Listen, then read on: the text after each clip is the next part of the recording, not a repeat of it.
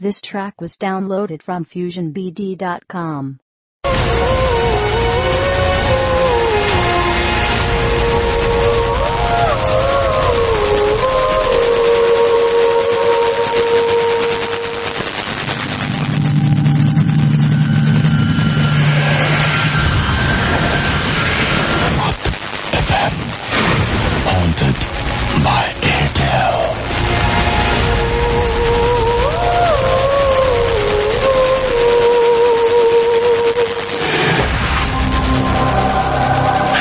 সবসময় রেডিও ফুর্তি আর ঘড়িতে যখন সময় রাত এগারোটা বেজে উনষাট মিনিট, ঠিক সেই সময় শুরু হয়ে গেল এফ হন্টেড বাই এয়ারটেল আমি রাস্তাল আছি সাথে, আমার সাথে আছে মাসুম এবং আজকের অতিথিরা।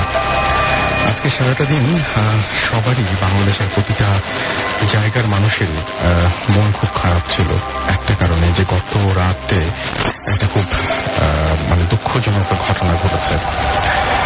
আপনারা সবাই জানেন যে গতকাল রাতে ঠিক রাত এগারোটা চল্লিশ মিনিটে বাংলাদেশ সময়। সে সময় আমাদের প্রিয় লেখক, প্রিয় সাহিত্যিক, প্রিয় নাট্যকার, প্রিয় চলচ্চিত্রকার হুমায়ুন আহমেদ, তিনি আমাদের ছেড়ে চলে গেছেন।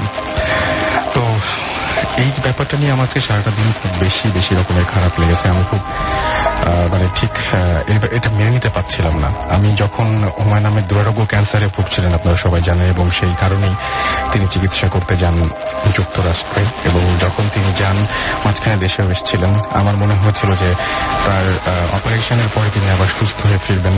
আমরা আবারও তার লেখা পাবো।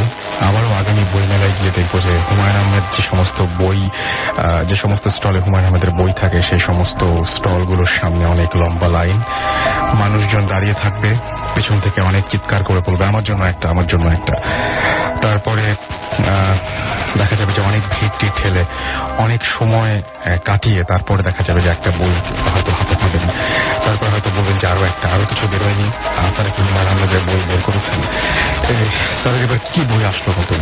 স্যার কি এবার কোনো ভূতের গল্পের বই লিখেছেন? ভূতের গল্প লিখেছেন? এরকম কিন্তু প্রতিবারই সাজে। এবার লাস্ট যে বইমেলা ছিল এই বছরে, সেই বইমেলাতেও আমি স্যারের লেখা কয়েকটা ভূতের গল্পের বই কিনেছিলাম। এবং আমার কাছে মনে হয় যে এত সুন্দর করে, এত সহজ করে, এত বেশি হৃদয়গ্রাহী করে মানে লেখার ক্ষমতা খুব কম মানুষের মধ্যেই থাকে। সেই কাজটা খুব সহজ করে তিনি করেছেন। শুধুমাত্র এই সমস্ত প্যারানর্মাল বিষয় না, তার অদ্ভুত দুইটা চরিত্র তিনি সৃষ্টি করেছিলেন। সবার মধ্যেই যে চরিত্রটা কোনো না কোনো সময় বিরাজ করে আমার মনে হয়। একটা হচ্ছে হিমু এবং আরেকটা মিসির আলী। অনেকেই বাংলাদেশের তরুণ প্রজন্মের কাছে হিমু ক্যারেক্টারটা একটা অন্য একটা আবেদন সৃষ্টি করেছিল এবং অনেকেই চাইতেন যে এরকম একটা ক্যারেক্টারের সাথে, ক্যারেক্টার ক্যারেক্টার নিজেকে ভাবতে, এরকম একটা চরিত্রে নিজেকে ভাবতে, কল্পনা করতে। অনেকেই হয়তো এরকম দেখা গেছে যে হলুদ পাঞ্জাবি পরে কড়া রোদের ভেতরে রাস্তায় হেঁটে বেড়াচ্ছেন, হিমু হওয়ার স্বপ্নে বা হিমু হওয়ার চেষ্টায়। আবার যখন দেখা গেছে যে মিসির আলীর বইগুলো, সেগুলো আমরা খুব অনেক বেশি রকমের মানে এনজয় করেছি। আমরা প্রতিটা মুহূর্তেই তাকে মিস করব তার যে সমস্ত সৃষ্টি, তার যে সমস্ত কর্ম, সেই কর্মের মাঝে তিনি চিরজীবন বেঁচে থাকবেন। রেডিও ফুর্তির পক্ষ থেকে, ভূত এফ এর পক্ষ থেকে, সমস্ত লিসনারদের পক্ষ থেকে, আপনাদের সবার পক্ষ থেকে আমি গভীর সমবেদনা জ্ঞাপন করছি হুমায়ুন আহমেদের এই প্রয়াণে। জানিয়ে দিচ্ছি, হুমায়ুন আহমেদ, নভেম্বর মাসের তেরো তারিখ উনিশশো আটচল্লিশ সাল তিনি জন্মগ্রহণ করেছিলেন কুতুবপুর, ময়মনসিংহে। কুতুবপুর ময়মনসিং এর কুতুবপুরে আর কি। এবং তিনি মৃত্যুবরণ করেন, আপনারা সবাই অলরেডি জেনে গেছেন নাইনটিন জুলাই দু হাজার বারো নিউ ইয়র্ক নিউ ইয়র্কে তিনি একটা হসপিটালে সম্ভবত বেলভিউ হসপিটালটির নাম। এছাড়াও আমার যেটা মনে হয় যে আপনারা সবাই জানেন যে তিনি অধ্যাপনার সাথে নিজেকে যুক্ত রেখেছিলেন। তার লেখার ক্ষমতা ছিল অসাধারণ উনিশশো বাহাত্তর সালে তার প্রথম যে বইটি, সেই বইটি প্রকাশিত হয়েছিল এবং তারপরে তিনি আর কখনো পেছনে ফিরে তাকাননি। আজকে সারাটা দিন বিভিন্ন টেলিভিশন চ্যানেল তারপরে বিভিন্ন জায়গায় পত্র পত্রিকা থেকে শুরু করে সব জায়গাতেই, সব জায়গা জুড়ে ছিলেন হুমায়ুন আহমেদ। এটাতে বোঝা যায় যে তিনি মানুষের কত কাছের। তিনি মানুষের কত কাছের একজন মানুষ।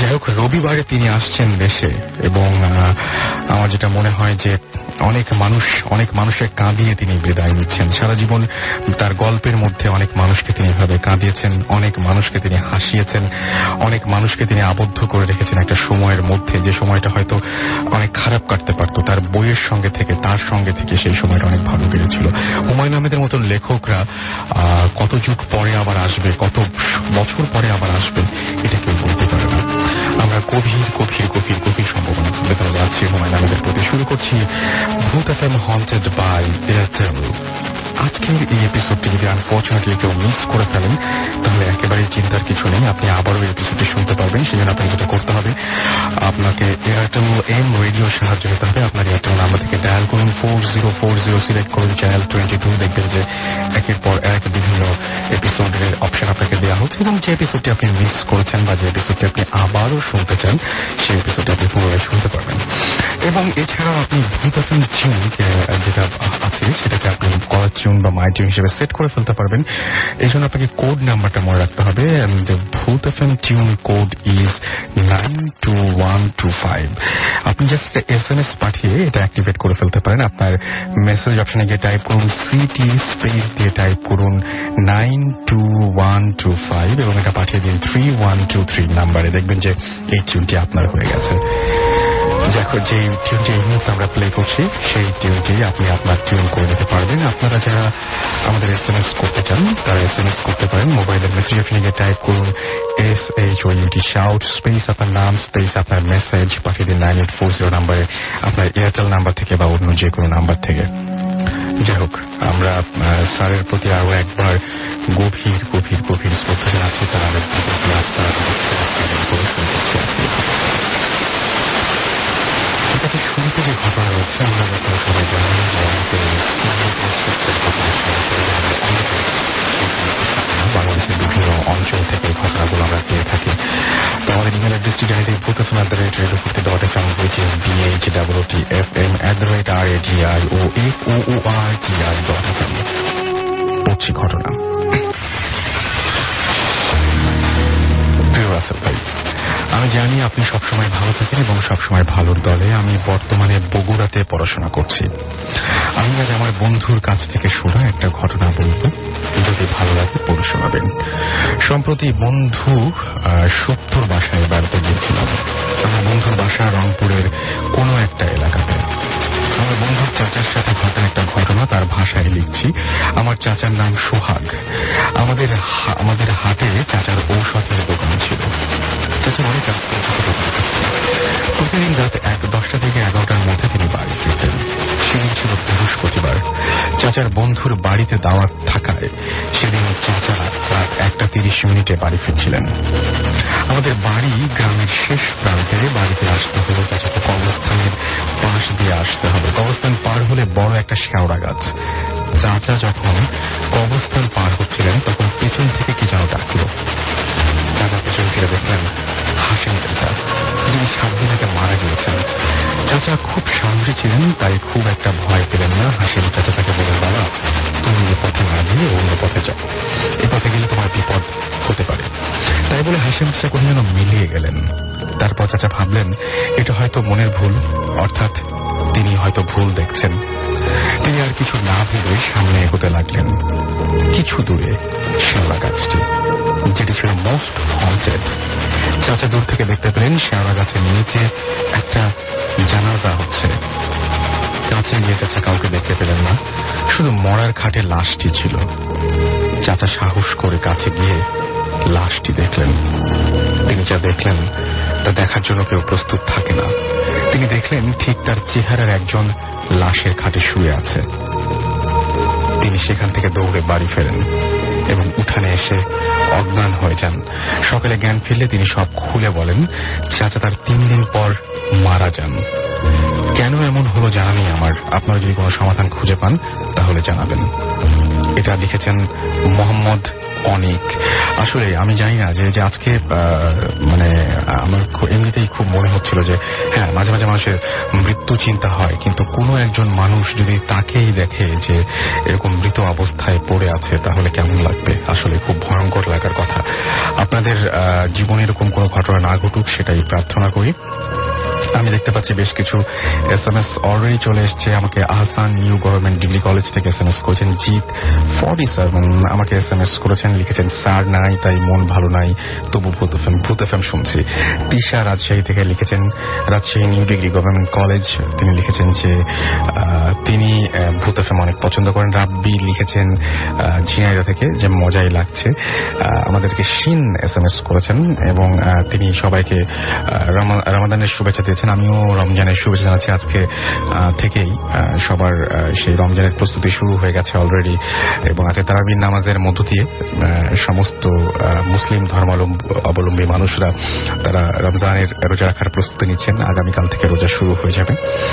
আমাকে মাসুদ পারভেজ চট্টগ্রাম থেকে লিখেছেন রাসেল ভাই আচ্ছা স্যারের কারণে তার খুব মন খারাপ সেটা তিনি লিখেছেন আমাকে হামিম লিখেছেন ময়মনসিং থেকে আহ, যেটা তার প্রথম S M S Bhoot F আমাকে মারিয়া এস এম এস করেছেন এস এম এস করেছেন নিলয় আহ, বনশ্রী থেকে এবং আমাকে এস এম এস করেছেন মাসুদ পারভেজ আরও একটা এস এম এস করেছেন সুমন আমাকে এস এম এস করেছেন চট্টগ্রাম ইউনিভার্সিটি থেকে এছাড়া আমাকে শাফিন এস এম এস করেছেন মিরপুর থেকে মেহরাব এস এম এস করেছেন এস এম এস করেছেন আমাকে টিনা এছাড়াও অলি আমাকে বরিশাল থেকে এস এম এস করেছেন আমাকে এস এম এস করেছেন দেখতে পাচ্ছি আইসিফ এছাড়াও সাজিদ এস এম এস করেছেন এস এম এস করেছেন আমাকে এছাড়াও কাউসার সহ আরও অনেকে। আপনি যদি এস এম এস পাঠাতে চান তাহলে মোবাইলের মেসেজ আপনাকে গিয়ে টাইপ করুন S H O UT shout space আপনার নাম স্পেস আপনার মেসেজ পাঠিয়ে দিন নাইন এইট ফোর জিরো নাম্বারে আমরা এখন চলে যাব ঘটনায় এবং আমাদের প্রথম যে গেস্ট আজকে উপস্থিত রয়েছেন তার কাছে আপনি আপনার নামটা একটু প্লিজ বলবেন। থ্যাংক ইউ রাসেল ভাই। আমি মুক্তাদির নয় চৌধুরী আমার নিকনেম শাকিল। তাই আমি সরাসরি ঘটনা চলে যাচ্ছি যেহেতু রমজান মাস। আমি ইউকেতে তখন সিএসসি পড়ি লন্ডন ইউনিভার্সিটিতে ব্রিস্টলে থাকতাম। মাঝে মাঝে একটু সময় পেলে বেরোতাম বাইরে। আমি যখন ঘটনাটা আপনার কাছে লিখে পাঠাই ওখানে আমি একটা কজ লিখেছিলাম যে ছোটবেলায় আমি একটা, মেয়ের সঙ্গে আমার একটা সম্পর্ক ছিল। যে এই দুঃখের ঘটনাটা আমি ভুলে না যাওয়ার কারণে একটা সময় আমি গানের প্রতি খুব অভ্যস্ত হয়ে পড়ি। তো এই অভ্যস্ত হয়ে পড়ে যাওয়ার কারণে স্যাড সংগুলো স্যাড মানে বিরহের যে গানগুলো ছিল তো এই বিরহের এই গানগুলো সম্পর্কে আমার একটু চেতনা জাগে। এই বিরহের গানের মধ্যে আমাদের বাংলাদেশের সিঙ্গার তপন চৌধুরী, ওনার দুটা গান অনুশোচন অ্যালবামের। এতে বেহালার হৃদয়ের মানে এমন কিছু দাগ ছেঁড়া সুর ছিল, যেগুলো আমার খুব দাগ কাটে। এক পর্যায়ে গিয়ে আমি তখন বেহালা বাজানোর জন্য চেষ্টা করি এবং সেটা রপ্ত করে ফেলি। আর আমার অবসর সময়গুলো কাটাতাম, এই বেহালা বাজিয়ে গল্পের বই পড়ে আর গান শুনে। আমি স্ট্রিট লেক পার হয়ে এখানে একটা বাগানের মতো ছিল বেদিতে বসে বেহালা বাজাতাম, মাঝে মাঝে যখন সময় পেতাম। একদিন বেহালা বাজাতে গিয়ে দেখি একটা হুজুর টাইপের ভদ্রলোক। ওখানে বসে আছেন। আমি পাশের বেদিতে বসে আমি অনুশোচনার সে গানের বেহালা সুরটা বাজাচ্ছিলাম। তো উনি এক পর্যায়ে এসে আমাকে থামিয়ে দিয়ে বললেন, কিছু ধার্মিক টাইপের উপদেশ দিলেন, যেটা আমার মনে গেঁথে যায়। তারপর থেকে আমি আর বেহালা বাজানোটা বন্ধ করে দিই এবং ওই দিন থেকে আমি বেহালাও আর বাজাইও না। আমি যখন ওনার নাম জিজ্ঞাসা করলাম, তো উনি ওনার নাম বললেন ডক্টর আসাদুল্লাহ গালিব। ঘটনাটার সংক্ষেপ আপনার লেখার কারণে আমি এই কথাটা আমি এখন বলে নিচ্ছি, সেটা হচ্ছে, তখন ওনার যে পরিচয়টা আমি পেয়েছিলাম সেটা হচ্ছে উনি ডক্টরেট ছিলেন এবং মিশরের আল আজহার বিশ্ববিদ্যালয় থেকে উনি ডক্টরেট করেছিলেন। একটা সময় উনি আমাকে প্রশ্ন করে বসেন ইংরেজিতে যে, আমি বাঙালি কি না? সেই সময়টাই আমার একটু মানে হসকচিয়ে যায় আর কি, যে আমি বাঙালি কিনা, উনি তো আমাকে জাপানিজ ফ্রেন্সিস ইন্ডিয়ান এরকম বলতে পারতেন। তাই মনে করে বললাম আপনি কি অ্যারাবিয়ান সেটা আমি তাকে ইংরেজিতে জিজ্ঞাসা করি। তে উনি কথা কোনো উত্তর দেন না। তে বাংলাদেশ যেহেতু ইউকের মতো একটা রাষ্ট্র, তো এই জন্য ওই মুহূর্তে ওনাকে আমার তেমন কিছু আর বলা হয়নি। দ্বিতীয়বার ওনার সঙ্গে দেখা হয় আমাদের ইউনিভার্সিটির সেমিনারে একটা, ধার্মিক সেমিনারে, একটা ধর্ম বিষয়ক সেমিনার ছিল। তো ওই সেমিনারে যখন ওনাকে দেখি, তখন আমি মনে করেছিলাম যে আমাদের স্যারদের মধ্যে কেউ অথবা আমাদের ছাত্রদের মধ্যে কেউ বা উনি নিজেই একটা ধার্মিক অনুষ্ঠান, যেহেতু উনি নিজেও একজন ধার্মিক লোক, সেই হিসাবে হয়তো এখানে সেলিব্রেট করতে এসেছেন। আমি গিয়ে ওনাকে সালাম দিয়ে আমার পরিচয় দিয়ে আমি জিজ্ঞাসা করে চিনতে পেরেছেন আপনি আমাকে? তিনি আমার নাম ধরে বললেন যে হ্যাঁ নিত্যদের তুমি চিনতে পেরেছি। এক পর্যায়ে ধার্মিকতা সম্পর্কে দুজন দুজনের কথা বলতে গিয়ে উনি আমার আমার প্রতি খুব ইন্টারেস্টেড হয়ে পড়েন তাই আমি ওনাকে দুটা প্রশ্ন জিজ্ঞাসা করেছিলাম। তো উনি দুটার একটার উত্তর দিতে পেরেছিলেন। দ্বিতীয়টা আমি যখন তাকে জিজ্ঞাসা করেছিলাম যে, আমাদের যে চার খলিফা ছিলেন হজরত মোহাম্মদ সাল্লাহাম মরে যাওয়ার পর হজরত আলী এনার জন্মস্থান আই মিন তাকে বোঝাতে চেয়েছিলাম যে তার স্থান প্লেসটা কোথায়। উনি সেলফোন বের করে আরবিতে কোথায় যেন কথা বললেন। তখন বুঝতে পারলাম। তারপর উনি আমাকে বললেন যে, তুমি কি এটার উত্তর জানো? তো বললাম যে, আমি জানি but I have no record আমার কোনো ভিত্তি নেই। আমি একজনের কাছ থেকে শুনেছি। বাট আমার কাছে কোনো প্রুফ নাই। তুমি আমাকে বললেন যে তোমার উত্তর একটা বলো। আমি বললাম যে কাবা শরীফের ভিতরে। তিনি বললেন যে ঠিক আছে, এটাই সঠিক উত্তর। এই এই আমার উত্তরের কারণে উনিও আমার প্রতি একটু ইন্টারেস্টেড হন। কথা বলার মাঝখানে একটা সময় হঠাৎ করে ইলেকট্রিসিটি চলে যায়। তাই আমি অনুভব করতেছিলাম, আমরা যে সোফাটায় বসা ছিলাম উনি মাঝে মাঝে থেমে থেমে কথা বলতেছিলেন, এটা আমি বুঝতে পারতেছিলাম। যখন ইলেকট্রিসিটি আসে, তারপর তাকে আমি আমার পাশে পাইনি। পরবর্তীতে আমি বিভিন্ন জায়গায়, পুলিশ স্টেশনে তার নাম দিয়ে আমি বিভিন্নভাবে খোঁজাখুঁজি করার চেষ্টা করেছি, বাট ওনার সঙ্গে আমার দেখা হয় নাই। তারপর আমি সিএসসি শেষ করে বাংলাদেশে চলে আসি। বাংলাদেশের আইসিটি ডিপার্টমেন্টে কৃষি মন্ত্রণালয়ে অ্যাসিস্ট্যান্ট প্রোগ্রামার পদে জব নেই। এখন ইমপ্রেশনে স্বরাষ্ট্রতে আছি। হয়তো আর কিছুদিন পর আবার আইসিটিতে আসবে, কৃষিতে আসবে। দ্বিতীয়বার বাংলাদেশে ওনার সঙ্গে আমার যখন দেখা হয়, সেটা ছিল দুই হাজার ছয় সালের আটই অক্টোবর। এর পরবর্তীতে দশ সাল, দুই হাজার ছয় সাল, দুই হাজার আট সাল, দুই হাজার দশ সাল, আরও দুইবার তার সঙ্গে আমার দেখা হয়েছে। একই ডেট আটই অক্টোবর। আমি আজকে যেটা বলব সেটা হচ্ছে সেই দ্বিতীয়বার বাংলাদেশ ওনার সঙ্গে দেখার কাহিনীটা। তা আমার গ্রামের বাড়ি বগুড়া। শহরে আমাদের বাসা আছে, গ্রামে আমাদের বাসা আছে। তো এখানে থাকে না বাবা মা, ভাইটা যারা আছেন তারা দেশের বাইরে থাকেন, দেশের একটা সময়। খুব একটা যাওয়া হয় না। তো বাবা মা থাকতেন যখন, তো মাঝে মাঝে যাওয়া হয়। অফিসের কাজের চাপে। তাছাড়া যাওয়া হতো না তেমন। একটা সময় বগুড়া থেকে ফিরতেছিলাম গাড়ি গাবতলি হয়ে আসার কথা ছিল। বাট গাড়িটা কি একটা কারণে শ্রমিক দিয়ে হরতাল নাকি যেন একটা মারামারির কারণে আশুলিয়া দিয়ে আমাকে মহাকালী ঘুরে আসতে হয়। তো গাড়িটা যখন মহাকালী দিয়ে ঘুরে আসতে চায়, আমি তখন সুপারভাইজারকে বলে দিই যে, ভাই, আমাকে একটু কষ্ট করে বিজয় সরণী মোড়ে নামিয়ে দেবে সুপারভাইজার আমাকে বিজয় সরণী মোড়ে নামিয়ে দেয়। আমার কাছে বেশ কিছু সংখ্যক টাকা ছিল। তা আমি রাত্রি তখন পনে একটা, একটার মতো বাজে আর কি। আমি একটু শঙ্কা পাচ্ছিলাম যে চোর চিন্তাই আপনারা অনেকেই জানেন যারা ঢাকা শহরে আছেন যে সংসদ অ্যাভিনিউর অপোজিট যে রোডটা আর কি এটা বড় বড় কিছু শাল সেগুন গাছে ঢাকা থাকে। আর অনেক সময় রোড ল্যাম্প যেগুলো দেওয়া আছে কাটা আছে বাল্বগুলো কাটা আছে হয়তো আলো জ্বলে না। এখনও সে অবস্থায় আছে আপনারা গেলে দেখতে পাবেন। এটা ভয় পাচ্ছিলাম। তাছাড়া আমার ভিতরে কোনো সংখ্যা ছিল না।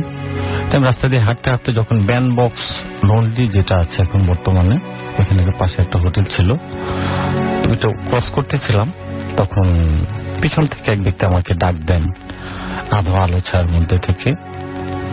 আমি তাকিয়ে আশেপাশে কাউকে খুঁজে পাই না। তারপর যখন আমি পা বাড়াই দ্বিতীয়বার যখন ডাক দেন, তখন ওখানে পেপসি বোতলের কেস সাজানো ছিল। দেখে যে ওই ওইখান থেকে চাদর মরে দেওয়া এক ভদ্রলোক। This track was downloaded from fusionbd.com. তখন অন্ধকারের ভিতরে ছিলেন আর কি। পাশে বললাম যে কি ব্যাপার? আপনি এরকম আমাকে মানে ভয় দেখাচ্ছেন কেন? আপনি অন্ধকার থেকে মানুষকে ভয় দেখে ডাকেন কেন?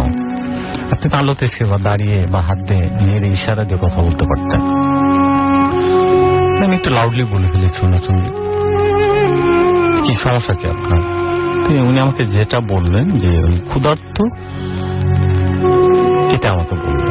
তা বললাম যে, ঠিক আছে, আপনি সামনে মণিপুর পাড়া পাঁচ নাম্বার গেট, চার নাম্বার গেট। আমি জানি যে চার নাম্বার গেটে একটা দোকান সবসময় খোলা থাকে। ওখান থেকে কিছু কলা, পাউরুটি কিনে নিয়েছি ওনাকে দিব।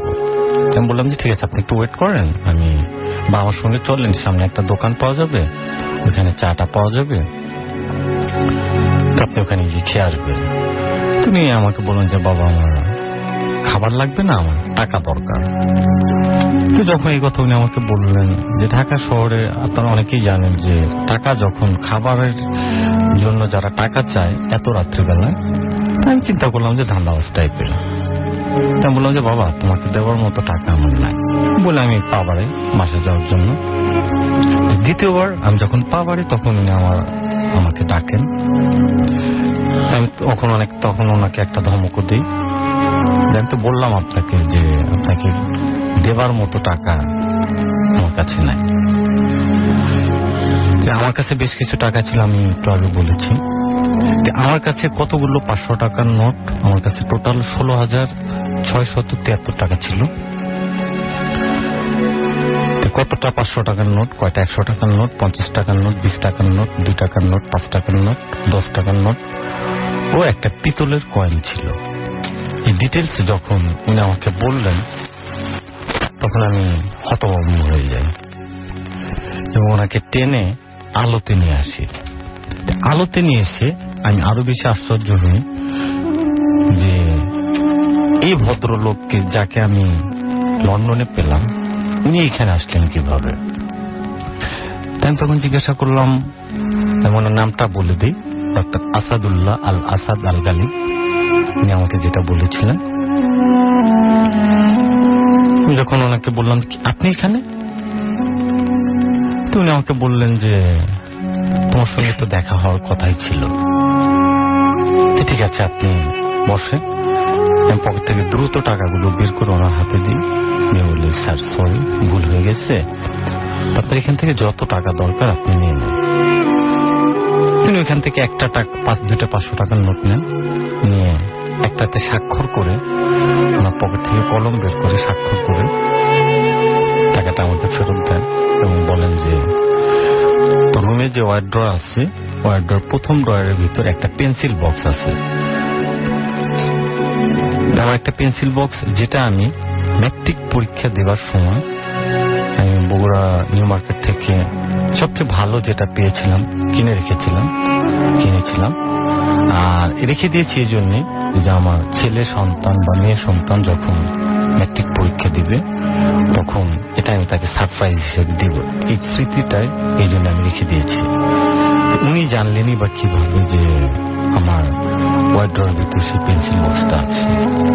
তো যাই হোক, এর ভিতরে সংসদের অ্যাভিনিউ অপোজিট থেকে পুলিশ পিক আপ আসতেছিল। তাই আমি সিগন্যাল দিয়ে দাঁড় করাই পরিচয় দিই এসআই ছিলেন মতিঝিল থানার এসআই জহরুল। উনি এখন মাদারীপুরে আছেন মেবি। স্যার, আপনি এত রাত্রে এখানে?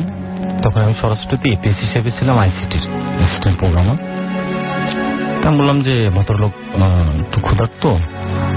ওনাকে দেখেন একটু নিয়ে যাওয়া যায় কিনা? সামনে তিন দিনের হোটেল মানে খোলা আছে। স্যার আমরা এই মাত্র খেয়ে আসলাম হোটেল খোলা। তো ওনারা চেষ্টা করলেন তো বললেন বাবা, আমি খেতে যাইতে পারব না, তুমি তুমি নিয়ে আসো। আমি যথারীতি পুলিশ পিক আপে করে চলে যাই চলে গিয়ে খাবার নিয়ে আসছি খাবার নিয়ে এসে এসআই আর দুই চারজন চারজন কনস্টেবল ছিল। তারা সবাই মিলে খোঁজাখুঁজি করে তাকে আর পাইনি আমার মনটা ভীষণ খারাপ লাগল আর কি। আমি এখানে আরেকটা কথা বলে যাই। উনি আমাকে যে পাঁচশত টাকার নোটটা দিয়েছিলেন, যে কলমটা দিয়ে উনি আমাকে স্বাক্ষর করে দিয়েছিলেন, সে কলমটাও আমার কাছে এখনও আছে। তো উনি আমাকে যে যেখানে রাখতে বলেছিলেন, পরে পুলিশ পিকা আমাকে আমি তখন ন্যাম ফ্ল্যাটে থাকতাম। পাঁচ নম্বর বিল্ডিং এর পঞ্চম তলা পাঁচশো ছয় নম্বর আমি ওখানে গিয়ে রুমে গিয়ে পেন্সিল বক্সের ভিতর টাকাটা রাখি। তো মধ্যমেয়াদী বাজেট কাঠামো ছিল আমাদের ডিসেম্বরে, এই কারণে অফিসিয়াল মনোযোগের কাজের মনোযোগিতার কারণে টাকাটার কথা আমার মনে ছিল না। অফিসের আমার বসের কক্ষে ঠিক এই কালারের আমার বাসায় যে ওয়ার্ড্রটা আছে, এরকম কালারের একটা ওয়ার্ড্র ছিল। ওইখান থেকে একটা গুরুত্বপূর্ণ ফাইল বের করতে গিয়ে হঠাৎ করে আমার এই টাকাটার কথা মনে পড়ে যায়। তাৎক্ষণিকভাবে আমি একটি মিথ্যা কথা বলি স্যারের কাছ থেকে ছুটি নিয়ে। ফ্ল্যাটে চলে আসি। এসে ড্রয়ার খুলি, চাবি আমার পকেটে ছিল। আর অ্যাকচুয়ালি প্রত্যেকেই অনেকেই জানেন যে ওয়ার্ড্রয়ের প্রথম ড্রয়ারটা লক সিস্টেম থাকে। আর আমার রুমে যেহেতু আমি একা থাকতাম, একাই নাড়াচাড়া করতাম, তো সো এটা লস্ট হওয়ার কোনো কথা ছিল না। ওটা আমি ড্রয়ার খুলি পেন্সিল বক্সটা বের করি। তো ওইখানে টাকার পরিবর্তে আমি পাই। একটা চিরকুট যেখানে ভাঙা ভাঙা হাতের লেখা যে তোকে দিয়েছিলাম, তুই রাখতে পারিস না আমি একটু মেন্টালিটি আপসেট হয়ে পড়ি আমি কি ওনার সঙ্গে অন্যায় করে ফেললাম? দুই তিনটা দিন আমার খুব খারাপ লাগে আর কি। ঠিক এক মাস পর অফিস থেকে আমি বাসায় ফিরছিলাম। শাহবাগ মোড়ে শেরাটন হোটেলের সামনে ওখানে একটা সিগন্যাল পড়ে। সিগন্যালে দাঁড়ানো অবস্থায়, তা আমার কি বেসিকের একটা প্রোগ্রামের কাজ ছিল, আমি একটু প্রচণ্ড মেন্টালিটি প্রেশারে ছিলাম। একটা বেলি ফুলের মালা নিয়ে একটা বস্তির একটা মেয়ে, একটা হাফ প্যান্ট পরা ফ্রক পরা সরি ফ্রক না, পাজামা পরা, ফ্রক ছাড়া, সন্ধ্যার দিকে পাঁচটা, সাড়ে পাঁচটা হবে আর কি, সাড়ে পাঁচটার দিকে হবে। বেলি ফুলের মালা বিক্রি করার জন্য জানালায় টোকাচ্ছে। তো আমি ড্রাইভারকে বললাম যে, আপনার কাছে টাকা থাকলে মালাটা নিয়ে নেন। এক পর্যায়ে ড্রাইভারকে বলে যে, স্যার, ভাঙতে নেই। আমাকে বলল যে, স্যার, আমার কাছে যে টাকা আছে, ওর কাছে খুচরো নেই। তা আমি মানি ব্যাগের পকেট থেকে দশ টাকার নোট বের করে জানালাকে বের করে দিই। আর গাড়ির গ্লাসের কালারটা ব্ল্যাক ছিল। ড্রাইভারটা খুব বেশি একটা জানালাটা খুলেও দেয়নি। যদি সুইচ আমার পাশেই ছিল, কিন্তু আমার মেন্টাল অবস্থান ভালো ছিল না, কাজের প্রেশারটার কারণে। তো দুই ইঞ্চির মতো ছিল। তাই আমি কালো গ্লাস থেকে তাকিয়ে দেখলাম যে টাকাগুলো মালা বিক্রি করে রাখতেছে এবং আমি যে টাকা দিলাম, সে যে বের করার চেষ্টা করতেছি, তার কোমরেই গোজা। পাঁচ টাকার নোট, দুই টাকার নোট, দশ টাকার নোট এরকম টাইপের। এটা একবারে আমার নজরে আসছে। তো সে যখন বের করে আবার জানালা যে টাকা দিতে নিচ্ছে মালা আমাকে দেয়নি। টাকা এবং মালা দুটো একসঙ্গে আমাকে রিটার্ন দিয়েছে। তো মালাটা আমি হাতে নিয়েছি, টাকাটা আমার আর এক হাতে বাম হাতে আমার মালা ছিল। তাই মালাটা আমি আমার কোলের উপর রেখে টাকাটা মানি ব্যাগে রাখতেছি তাই আমি টাকার দিকে আমার আর চোখ পড়েনি। তো টাকা মানি ব্যাগে রাখতেছি বাট মানি ব্যাগে টাকাটা আনিজি লাগতেছে ঢুকাইতে। তখন তাকিয়ে দেখি যে এটা আমার সেই পাঁচ টাকার নোট না। সে আমাকে যে ফেরত দেওয়া পাঁচ টাকার নোট, এটা না। আমাকে এক মাস পূর্বে যার সঙ্গে আমার ইউকেতে যার সঙ্গে আমার দেখা হয়েছিল, সেই ডক্টর আসাদুল্লাহ সাহেব। ওই ভদ্রলোকের স্বাক্ষরিত সেই পাঁচশত টাকা, অনেক পুরাতন টাকা, যেটা এখন আমাদের হয়তো চোখে পড়েও না, সেই পাঁচশত টাকার নোটটা। তো সঙ্গে সঙ্গে ওটা আমি চারটা ভাস করে মানি ব্যাগের একটা কোনায় রেখে দিই। ফ্ল্যাটে বাসার সামনে গিয়ে নেমে আমি ড্রাইভারকে, ড্রাইভার আমার কাছে তেলের টাকা চাইছি, স্যার, গাড়ির তেলের টাকা লাগবে। আর এই সময়টার ভিতরে আমি মানি ব্যাগটা আমার হাতেই রেখেছি, আমি আমার পকেটে ঢুকাইনি। ড্রাইভারকে আমি পাঁচশো টাকা তেলের টাকা দিয়ে দিই। দিয়ে আমি প্রত্যেকটা দিন গাড়ি পার্কিং করে ড্রাইভার আমাকে লিফট পর্যন্ত পৌঁছায় দিয়ে তারপর যেত। ওই দিন আমি গেটেই নেমে গিয়েছিলাম। বলছিলাম যে আপনি আমাকে গেটে নামিয়ে দেন, আমি চা খেয়ে ঢুকবো। ড্রাইভার আমাকে গেটে নামিয়ে দেন, আমি গেট থেকে হেঁটে হেঁটে ঢুকতেছিলাম। ঢুকতে গিয়ে আমি টাকাটা বের করার চেষ্টা করতেছিলাম। যে টাকাটা যেখানে মানি ব্যাগের চিপা পকেটে রেখেছিলাম। বাট ওইখানে গিয়ে আমি আর টাকা পাইনি। ওইখানে সেই চিরকুটটাই পেলাম, যেটা আমার ওই পেন্সিল বক্সে রাখা ছিল যে তোকে দিয়েছিলাম, তুই রাখতে পারলেন এরপর আমি অফিসে গিয়ে পনেরো দিনের ছুটি নিই আমার মনটা প্রচণ্ড খারাপ থাকে। শরীরে একটা জ্বর টাইপের আসে, মাঝে মাঝে এটা আমি অনুভব করি। এটা ছাড়া আমার আরেকটা জিনিস ঘটে যায়, সেটা হচ্ছে যে একটু ঠান্ডা স্পর্শ বা একটু শীতলতার মাধ্যমে আমি নিজের মধ্যে কাউকে যেন একটা ফিল করি। আমি কি মাঝে মাঝে চিন্তা করি যে অনেক সময় মানুষের হয়তো জ্বর টর আসছে, এই কারণে হতে পারে। তো ডাক্তারের কাছে যখন চেক আপে যাই, তারা বলে যে, না, আমার শরীরে কোনো জ্বর নেই, আমার ব্লাডে কোনো সমস্যা নেই। তখন আমি চিন্তা করতে থাকি যে এটা কি কারণে হয়? এই চিন্তা করতে করতে আমি চিন্তা করতেছি যে কোনো হুজুরের কাছে যাব বা কাউকে বলব। একদিন রাত্রে আর আমার একটা অভ্যাস, এখনও অভ্যাস, যে বারোটার আগে তো কখনো আমার ঘুম হয় না। মানে ন্যাচারালি বারোটা, মিনিমাম বারোটা, ম্যাক্সিমাম কোনোদিন রাত্রে ঘুমাই না। হয়তো অফিসের কাজগুলো বাসায় বসে সেরে করে ফেলি। হয়তো দুইটা তিনটার দিকে ঘুম থেকে উঠে তারপর আবার অফিসে স্যারকে ম্যানেজ করে সেভাবে যাই তো যাই হোক, আমি অনেক রাত জেগে কাজ করি। এই অনুভবটা রাত্রিবেলায় সব সবচেয়ে বেশি পেয়ে থাকি আমি। এখন কাজের ফাঁকে হয়তো মাঝে মাঝে দেখা যায় যে টয়লেট করা, আর আমার প্রচণ্ড পানি খাওয়ার অভ্যাস কাজের ফাঁকে ফাঁকে। আর কম্পিউটার সবসময় একসাথে এক ভাবে ওভাবে কাজ করা যায় না। মাঝে মাঝে উঠে একটু হাঁটতে হয় ব্যায়াম করতে হয়। হয়তো দেখা যেত যে আমার কাজটা শেষ হতে দশ মিনিট বা বিশ মিনিট লাগবে বা আধা ঘণ্টা লাগবে বা এক ঘণ্টা লাগবে। বা এক তৃতীয়াংশ কাজ আমি করে রেখেছি। বা সিগারেট খাওয়ার জন্য বারান্দায় গিয়েছি। এসে কম্পিউটার সামনে এসে দেখব যে আমার টোটাল কাজ শেষ। এবং এটা এখনও চলমান। আমার অফিসেও হয়। কিন্তু আমি যখন মনে করে কাজগুলো করার চিন্তা করি, তখন এগুলো হয় না। অ্যাবনর্মালি যখন আমি ন্যাচারালি যখন প্রকৃতিগতভাবে মানুষ স্বাভাবিকভাবে যে কাজগুলো করে, স্বাভাবিকভাবে কাজ করতে গিয়ে যদি যখন আমি এগুলো উঠে ফেলি, তখন আমার এই কাজগুলো হয়ে যায়। এমনকি এখন আমার বাসাতেও হয়, অফিসেও হয়, কাপড় ধোয়া, এগুলো হয়, অর্ধেক কাপড় কেচে ভালো লাগতেছে না, পরে কাটবো। যখন আমি ব্যাচেলর থাকতাম এই কাজগুলো তখন হতো। এখন মাঝে মাঝে যে কাজগুলো হয়, সেগুলো আমার বাথরুমের কিছু কাজ হাড়ি পাতিল ধোয়া, যদি অধোয়া অবস্থায় রাখা হয়, এই টাইপের কাজ।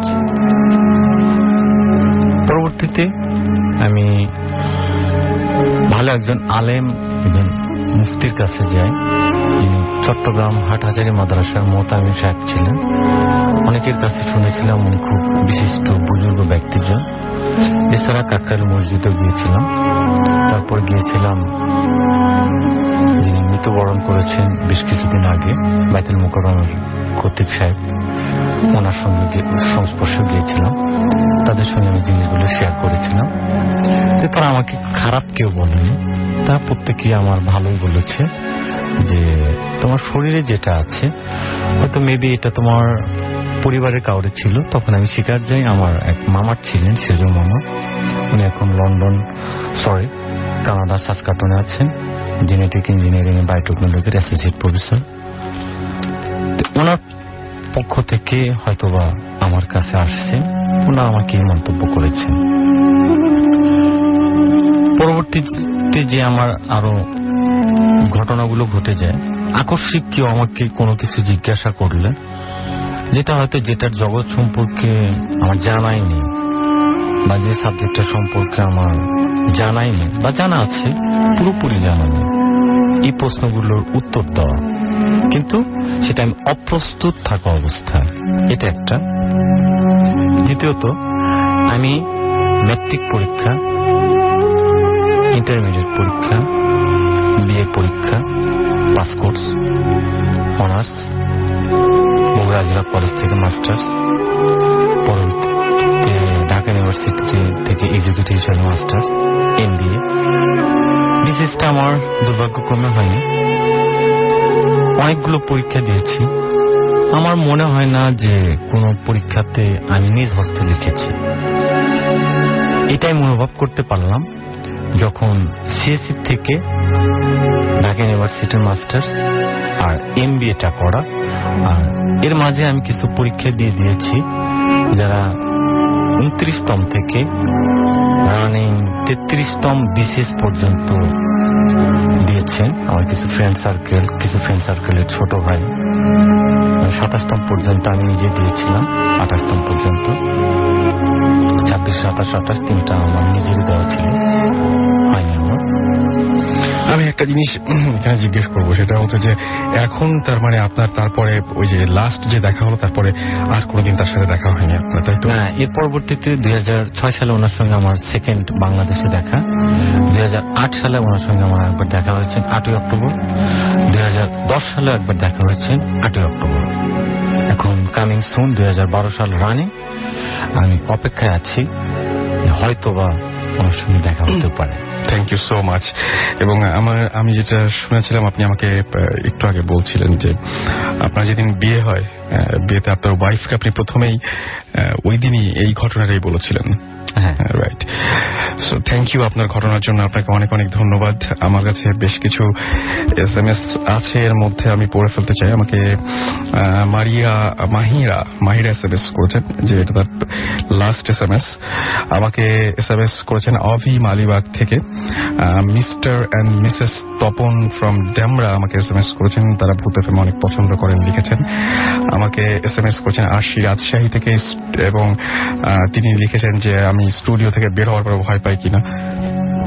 না, তেমন ভয় পাওয়া এখনও ইদানিং হচ্ছে না আর কি জয় আমাকে ভূত এফ এম থার্সডে নাইটে করলে ভালো। থার্সডে নাইটে মানুষজন আসলে বিভিন্ন ব্যাপারে, বিভিন্ন কারণে ব্যস্ত থাকে। সুতরাং থার্সডে নাইটে যেতে ফ্রাইডে নাইটটাই বেশি ভালো বলে আমাদের কাছে মনে হয়। আমাকে অস্থির আমান এস এম এস করেছেন। আমাকে এস এম এস করেছেন Ujjwal Minhaj. S M S করেছেন মৌমিতা নাফিজ খুলনা থেকে অপু, সুমন তারা সবাই এস এম এস করেছেন। নাসির, আমাকে এস এম এস করেছেন। প্রিভা এস এম এস করেছেন ময়মনসিং থেকে। এছাড়াও আমাকে এস এম এস করেছেন রবিন এস এম এস করেছেন সাদি সাজিদ সাজিদ হাতিরপুল থেকে।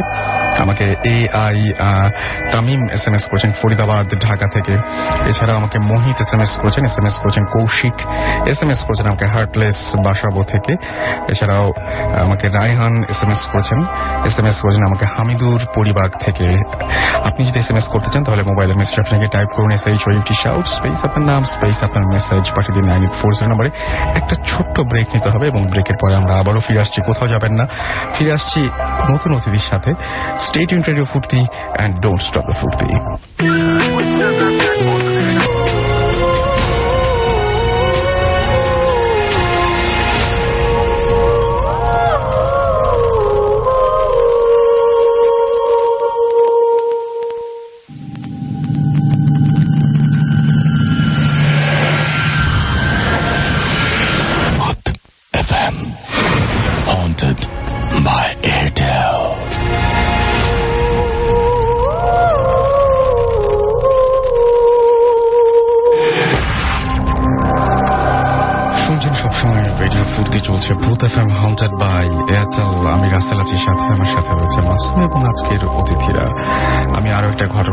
যাচ্ছি আমার কাছে এই মুহূর্তে একটা ঘটনা রয়েছে, যেটা হচ্ছে যিনি আমাদের সাথে আজকে উপস্থিত হতে পারেননি। তিনি লিখেছেন যে, আমার নাম মুশাররাত আহমেদ এবং তিনি বনানী থেকে বলছেন, বনানী ঢাকা থেকে বলছেন। তিনি বলছেন, আমার বাবা আমাকে এত রাতে বাড়ির বাইরে অ্যালাউ করবে না, তাই আমি স্টুডিওতে এসে আমার ঘটনা শেয়ার করতে পারছি না বলে দুঃখিত। আশা করি আমার প্রবলেম আপনি বুঝবেন, আর আমার ঘটনা ভালো লাগলে পড়ে শোনাবেন। আমি পড়ে শোনাচ্ছি ঘটনাটি। লিখেছেন, ভাইয়া, আমার বাবা একজন রিনাউন্ড জার্নালিস্ট আমাদের বাড়িটা আমাদের নিজেদের, বেশ পুরনো, তিনতলা। আমাদের ফ্যামিলি মেম্বার ছাড়া বাইরে কেউ থাকেন না, বাড়ির কেউ থাকেন না। মানে বাড়িতে বাইরে কেউ থাকেন না। আগে বলে রাখি যে আমার বাবা হলেন ছয় ফিট ছয় ফিটের ওপরে, লম্বায়, এবং তার বয়স হচ্ছে সাতষট্টি বছর। ফর্সা, সুঠাম দেহের অধিকারী। ভূত, প্রেত এই সব ব্যাপারে কোনো কারণ, কোনো মানে কোনো কালেই তিনি বিশ্বাস করতেন না। ফার্স্ট মে দু হাজার বারো। আমার বাবা ফিলিপাইনে যান। ঘটনা হয় মে দুই দু হাজার বারো থার্ড মে আমার প্রিপারেশন আমার প্রেজেন্টেশন ছিল এবং সেই কারণে আমাকে অনেক রাত পর্যন্ত জেগে আমি স্লাইড বানাচ্ছিলাম। তখন বাসায় আমি আর আম্মু ছাড়া কেউই ছিলেন না। পুরো তিনতলা বাড়ি খালি ছিল। তখন প্রায় রাত দুইটা। আম্মু তার রুমে ঘুমাচ্ছেন আর বাবা রুম লক করা। হয়তো একটা কোনো জেনেটিক ব্যাপার হতে পারে। আমি আর বাবা রাতে ঠিক একই সময়ে অলওয়েজ বাথরুমে যাই। আর আমাদের ক্রস হবেই। আমার বাথরুম বাবার বাথরুমের সামনে আর বাবার বাথরুম আমার রুমের সামনে। This track was downloaded from FusionBD.com. মাঝখানে অনেক বড় একটা করিডোর আমি অলওয়েজ বাথরুমে যাওয়ার টাইমে বাবাকে ইচ্ছা করে একটা ধাক্কা দেবই সেই দিন সেই দিনও আমি তার ব্যতিক্রম হলো না। আমি বাথরুমে যেতে যেতে দেখলাম যে আমার বাবা সেই, তার সেই চিরচেনা হোয়াইট পাজামা পরে হেঁটে আসছেন এবং বাথরুমে যাওয়ার জন্য। আমিও সুন্দর মতো বাবাকে একটা ধাক্কা দিলাম। কিন্তু আমার বাবাকে অনেক বেশি লম্বা লাগল লাইক আট, নয় ফিট জানি না কেন জানি ব্যাপারটা তেমন তখন পাত্তা দিলাম না। দেন বাথরুম থেকে রুমে যাওয়ার টাইমেও আমি বাবাকে দেখলাম। দেন আমি শুয়ে পড়লাম। এরপর রাত তিনটায় আমাদের ল্যান্ড ফোনে কল এলো। আমি ফোন রিসিভ করতেই ওই পাশ থেকে কেউ বলে উঠল ছোট আম্মু তুমি এখনও ঘুমাও নাই? আমার তখন কলিজাটা মনে হয় সিঙ্ক করে গেল। আমার মনে পড়ল যে বাবা তো দেশে নাই, কিন্তু আমি তখন তাহলে কাকে দেখলাম? অ্যান্ড কাকে ধাক্কা দিলাম? আমি তো ওই মানুষটাকে টাচ করেছি বাট আমি বাবাকে খুশি মানে আমি বাবাকে কিছুই সে সময় বুঝতে দিলাম না, আম্মুকেও বলি নাই। ফোনে ফোন রেখে দেবে, দিয়ে আমি আবার গিয়ে শুয়ে পড়লাম। ভয়ে আমার ফ্রেন্ডকে ফোন করে কথা বলা স্টার্ট করলাম। ঘরে একটা ডিম লাইট জ্বলছে। ঠিক তখনই পশ্চিম দিকে আমি সেই নয় ফিট লম্বা ছায়াটা আবার দেখলাম। অবয়বটা পুরো আমার বাবার মতো। সে আমার দিকে এগিয়ে এসে আমার ঘাড়ে খামচি দিয়ে ধরে এক মানে এক মানে এক টানে, এক টান দিয়ে বেড থেকে ফেলে দিয়ে কোথায় যেন টেনে নিয়ে গেল। আমি প্রচণ্ড চিৎকার করলাম এবং আম্মু চলে এসে আমাকে ফ্লোর থেকে টেনে তুলল। আমি আম্মুকে সব বললাম। আম্মু আমার সাথেই সেই দিন ঘুমালো। রাতে এর আর কোনো প্রবলেম আমার হয়নি। আমি এরপর ফেইন্ট হই নাই। সো সব ঘটনা আমার খুব ভালোভাবে মনে আছে। আসলে ভাই, সেই খামচির দাগ আমার ফ্যামিলির সবাইকে দেখিয়েছি। স্টিল নাও সেই দাগ আমার ঘাড়ে আছে। এই ছিল আমার ঘটনা। এরপর আম- আম- আমরা কোনো ইনিশিয়েটিভ নেই নাই। এখনও আমার বাসায় অনেক উইয়ার্ড ব্যাপার ঘটে। পরে আবার মেইল করব, ঘটনাটা পড়লে পড়লে খুশি হব। জানিয়েছেন বনানী, ঢাকা থেকে মুসাররাত আহমেদ। যাই হোক মানে আমি এই ঘটনাটা শুনে একটু অবাকই হয়েছিলাম এই কারণেই যে আসলে সত্যি কথা বলতে কি যে আমরা যারা এমনিতে বাসা বাড়িতে যারা আছি, হঠাৎ করে এরকম দেখা যায় যে অনেক সময় রাতের বেলায় উঠতে হয়, পানি খেতে যেতে হয় বা টয়লেটেও যান অনেকে। তো বাসার পরিচিত লোকজনকে দেখলে আমরা হয়তো অতটা অবাক হই না। কিন্তু কখনো হয়তো মানে মাথার ভেতরে কাজও করে না যে এখানে ওনাকে দেখে কোনো অস্বাভাবিক কোনো চিন্তা করব বা উনি উনি কিনা? এ ধরনের কোনো চিন্তা হয় না। বাট এই ঘটনাটা পরে আমার সেই ব্যাপারটাতে একটু সন্দেহ হলো যে আসলে যাকে সামনে দেখছি, সে কি আসলে উনি নাকি আমরা রাতের বেলায় অনেক সময় এরকম ভুল দেখি? আপনাদের জীবনে এরকম ঘটনা থাকলে আমাদের লিখে পাঠান, নাম, ঠিকানা এবং ফোন নাম্বার সহ। আমাদের অ্যাড্রেসটি হচ্ছে Bhoot F M at the right radio Foorti dot F M আপনি যদি স্টুডিওতে আসতে চান ইউ আর মোস্ট ওয়েলকাম যদি আপনি চান যে আমরা আমাদের আপনার ঘটনাটি আমি পড়ে শোনাই, তাতেও আমার কোনো আপত্তি নেই। আপনারা যারা দেশের বাইরে থেকে শোনেন, তাদেরকে বলব যে আপনারা আমাদেরকে সাউন্ড ফাইল পাঠাতে পারেন। আপনার ঘটনাটি রেকর্ড করে সেই রেকর্ড ফাইল আমাদের পাঠিয়ে দিতে পারেন। যাই হোক এই ছিল ঘটনা। আমরা পরবর্তী ঘটনায় যাব। ইন দ্য মিন টাইম আমাদের এস এম এস পাঠাতে পারেন। এস এম এস পাঠানোর নিয়মটি হচ্ছে মোবাইলের মেসেজ অপশনে গিয়ে টাইপ করুন S H OUT shout space আপনার নাম স্পেস আপনার মেসেজ আর পাঠিয়ে দিন নাইন এইট ফোর জিরো নাম্বারে আপনার এয়ারটেল নাম্বার থেকে বা অন্য যে কোনো নাম্বার থেকে। আমরা চলে যাচ্ছি বাবু ভাইয়ের কাছে এবং বাবু ভাই প্লিজ আপনার আপনাকে আবারও ওয়েলকাম ব্যাক বাবু ভাই। থ্যাংক ইউ এবং আশা করছি যে এই যে আমি বলতে বলতে দেখলাম যে ওয়াসিম গ্রিন রোড থেকে বলছে আজকে বাবু ভাই আসবে না। না বাবু ভাই ইজ হিয়ার এবং এখন তার ঘটনা শেয়ার করবেন। আমরা আজকে কোথাকার ঘটনা শুনছি। আজকে ঘটনা কয়েকটা আছে ঢাকার একটা বলি হ্যাঁ? জি। আর তারপরে ধরেন বিদেশের একটা বলব ঠিক আছে? তো যাক একবার শুরু করার আগে আমি হুমায়ুন স্যারের বিধি আত্মার মাত্রা কামনা করছি. আমি এক্সট্রিমলি স্যাড কালকে রাত্রে ঘটনাটা শোনার পর থেকে এনিওয়ে এই ঘটনাটা যেটা বলব সেটা হচ্ছে আমার ছোট মামার কাছ থেকে শোনা। উনি ইনফ্যাক্ট আজকে সকালেই আমাকে ঘটনাটা বলেছেন। ঘটনা হচ্ছে আমার ছোট মামার এক বন্ধু তার আরও কিছু ঘটনা আছে বাট এটা উনি মানে মানে এক্সপিরিয়েন্স করেছেন ফার্স্ট একদিন দুপুরে উনি আমরা প্রায় শুনি যে মিষ্টি খাওয়ার ঘটনা যে অনেকেই বলে যে জিনরা মিষ্টি খায়। তো ঘটনাটা সেরকম। তো উনি একদিন দুপুরবেলা একটা মিষ্টির দোকানের সামনে দাঁড়িয়েছিলেন, গল্প করছিলেন ফ্রেন্ডের সাথে। এর মধ্যে হঠাৎ দিন দেখলেন মিষ্টির দোকানে একজন ভদ্রলোক, সে বেশ ফর্সা, লম্বা এবং আপনার বেশ সাদা একটা পাঞ্জাবির মতো পরা আর কি, দাঁড়িয়ে আছে। তো উনি ভেতরে দাঁড়ানো। তো উনি জাস্ট তাকালেন, একবার নোটিস করলেন যে একটু ডিফারেন্ট চেহারা দেখে মানে বেশ সুন্দর আর কি। তাকানোর সময় চোখ যখন সরিয়ে নিচ্ছেন, তখন দেখল তার পাটা মানুষের পায়ের মতো না মানে গরুর খুরের মতো পা। তো বুকের মধ্যে ছ্যাত করে একটা ধাক্কা খেলেন উনি। ধাক্কা খাওয়ার পরে উনি করলেন কি হেঁটে সামনে গেলেন দেখার জন্য। সামনে যে যখন লোকটার দিকে তাকালেন লোকটা ঠিক সরাসরি ওনার চোখের দিকে তাকালো। আচ্ছা। চোখের দিকে তাকিয়ে ওনাকে হাত দিয়ে ইশারা করল। মানে আঙুল দিয়ে ইশারা করল যে আমরা যেমন না করি কাউকে কিছু বলতে না অনেকটা সেরকম। তো উনি ওটা দেখার পর উনি আবার পায়ের দিকে তাকালেন। দেখলেন পা স্বাভাবিক ভদ্রলোকের পা মানুষের মতোই। মানে কোন মানে মানে গরুর পায়ের মতো যেরকম দেখছিল সেরকম না আর কি আচ্ছা। যাই হোক তো উনি দেখার পরে বেশ ভেবা চাকা খেয়ে গেলেন। বাইরে আসলেন বাইরে এসে দাঁড়িয়েছিলেন অনেকক্ষণ। কিছুক্ষণ পর দেখলেন ভদ্রলোক নাই দোকানে। তো এই ঘটনাটা উনি আমার ছোট মামার কাছে শেয়ার করলেন। পরে এসে বলল যে আমি এরকম এরকম দেখেছি। আমার ছোট মামা যেটা করল, এটা শোনার পরে ওনার মাথার মধ্যে কিছুটা ছিল ব্যাপারটা। তো ছোট মামা রাত্রে অনেক জাগেন, টেলিভিশন দেখেন মুভি দেখেন, প্রায় লিভিং রুমে থাকা হয় আর কি, ঘুমায় লিভিং রুমে এবং ওই ফ্রিজ ফ্রিজ খুলে পানি টানি খায়।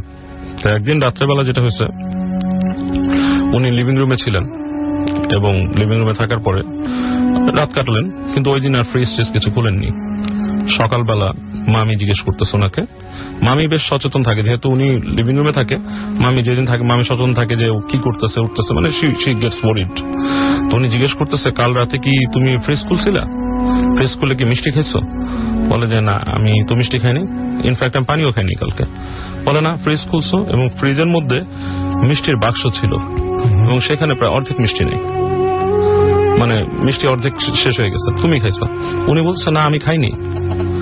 তো ব্যাপারটা যেটা হচ্ছে আমার মামা যেটা ব্যাখ্যা করল আমাকে বলল যে হয়তো আমি ঘটনাটা শোনার কারণে বা আমি আশেপাশে থাকার কারণে সামথিং মানে একটা কিছু ওনার সাথেও আসছিল বাসায় হ্যাঁ, যে মিষ্টি কোনোভাবে আর কি অলৌকিক ভাবেই শেষ হয়ে গেছে। আচ্ছা। হ্যাঁ এবং উনি আরেকটা কথা বলছে, ওনার বাসায় নাকি একটা বেড়াল প্রায় সকালবেলা, ভোরের দিকে আর কি, উনি যখন রাত তিনটার সময় পানির মোটর অন অফ করতে যায়, বিড়ালটা এসে দাঁড়িয়ে থাকে।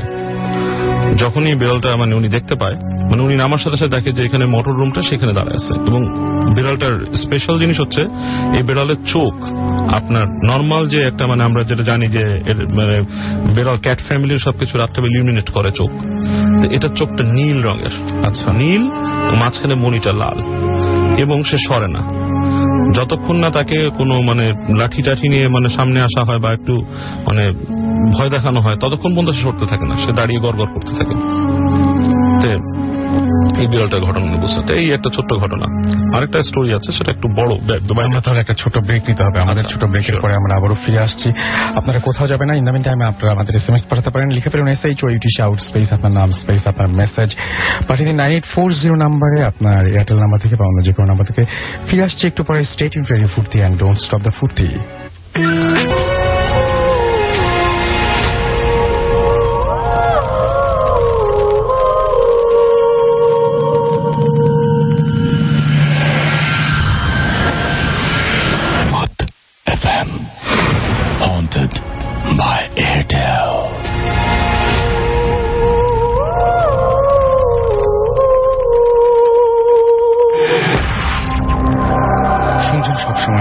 Foorti চলছে ভূত এফ বাই এয়ারটেল।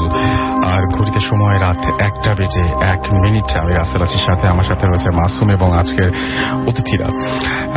আমি বেশ কিছু এস এম এস পেয়ে গেছি, আমাকে সৈয়ব সাভার থেকে এস এম এস করেছেন এবং তিনি বলেছেন তিনি খুব কম এস এম এস করেন, কিন্তু আজকে এস এম এস না করে পারলেন না।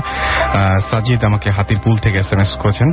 আমাকে এস এম এস করেছেন নিম্মি এছাড়াও আমাকে এস এম এস করেছেন আদনান উত্তর খান থেকে এবং আমাকে এস এম এস করেছেন, এটা হচ্ছে তুষার ঘোষ। এছাড়াও শুভ তাহিরপুর থেকে আমাকে এস এম এস করেছেন কালকে এক্সাম রয়েছে, তারপরে তিনি শুনছেন, আমাকে এস এম এস করেছেন শাওন এবং তামান্না। এছাড়াও আমাকে এস এম এস করেছেন ডক্টর আরিফ খান ভোলা থেকে, মনির আমাকে এস এম এস করেছেন কাপ্তাই থেকে, ফয়সাল আমাকে এস এম এস করেছেন ময়মনসিং থেকে। এছাড়াও এম কে জুয়েল আমাকে এস এম এস করেছেন ইউএই তে তিনি থাকেন। জনি আমাকে হাজিপুর থেকে এস এম এস করেছেন আমাকে এস এম এস করেছেন শাপলা চিটাগং থেকে নিশি আমাকে বাড্ডা থেকে এস এম এস করেছেন এছাড়াও ডক্টর বিধান আমাকে সিলেট থেকে এস এম এস করেছেন এছাড়াও আমাকে এস এম এস করেছেন দেবাশিস কাউসার ময়মনসিং থেকে এস এম এস করেছেন শরীফ আমাকে কাফরুল থেকে এস এম এস করেছেন সজীব আমাকে এস এম এস করেছেন আমাকে এস এম এস করেছেন আরতি এছাড়াও নিহা মিরপুর থেকে এস এম এস করেছেন আমার কাছে এখন যে ঘটনাটা আছে সেই ঘটনাটা আমি একটু পরে যাচ্ছি তার আগে জানিয়ে দিই যে আপনারা যদি আনফর্চুনেটলি কেউ আজকের এপিসোডটি মিস করে থাকেন, তাহলে আপনারা এয়ারটেল এম রেডিওর সাহায্য নিতে পারেন। এবং সেক্ষেত্রে আপনাকে যেটা করতে হবে, আপনার এয়ারটেল এম রেডিও থেকে ডায়াল করতে হবে four zero four zero select করতে হবে চ্যানেল টোয়েন্টি টু এবং তারপরে দেখবেন যে আপনি বিভিন্ন এপিসোডের অপশনগুলো পেয়ে যাচ্ছেন এবং তার মধ্যে থেকে যে যে এপিসোডটি আপনি মিস করেছেন বা যে এপিসোডটি আপনি আবারও শুনতে চান, সেই এপিসোডটি আপনি চাইলেই শুনতে পারেন। অ্যান্ড লিসনাররা ভূত এফ এম টিউন যেটা এখন প্লে করা হচ্ছে, সেই টিউনটি আপনার কলার টিউন বা মাই টিউন হিসেবে সেট করতে পারেন।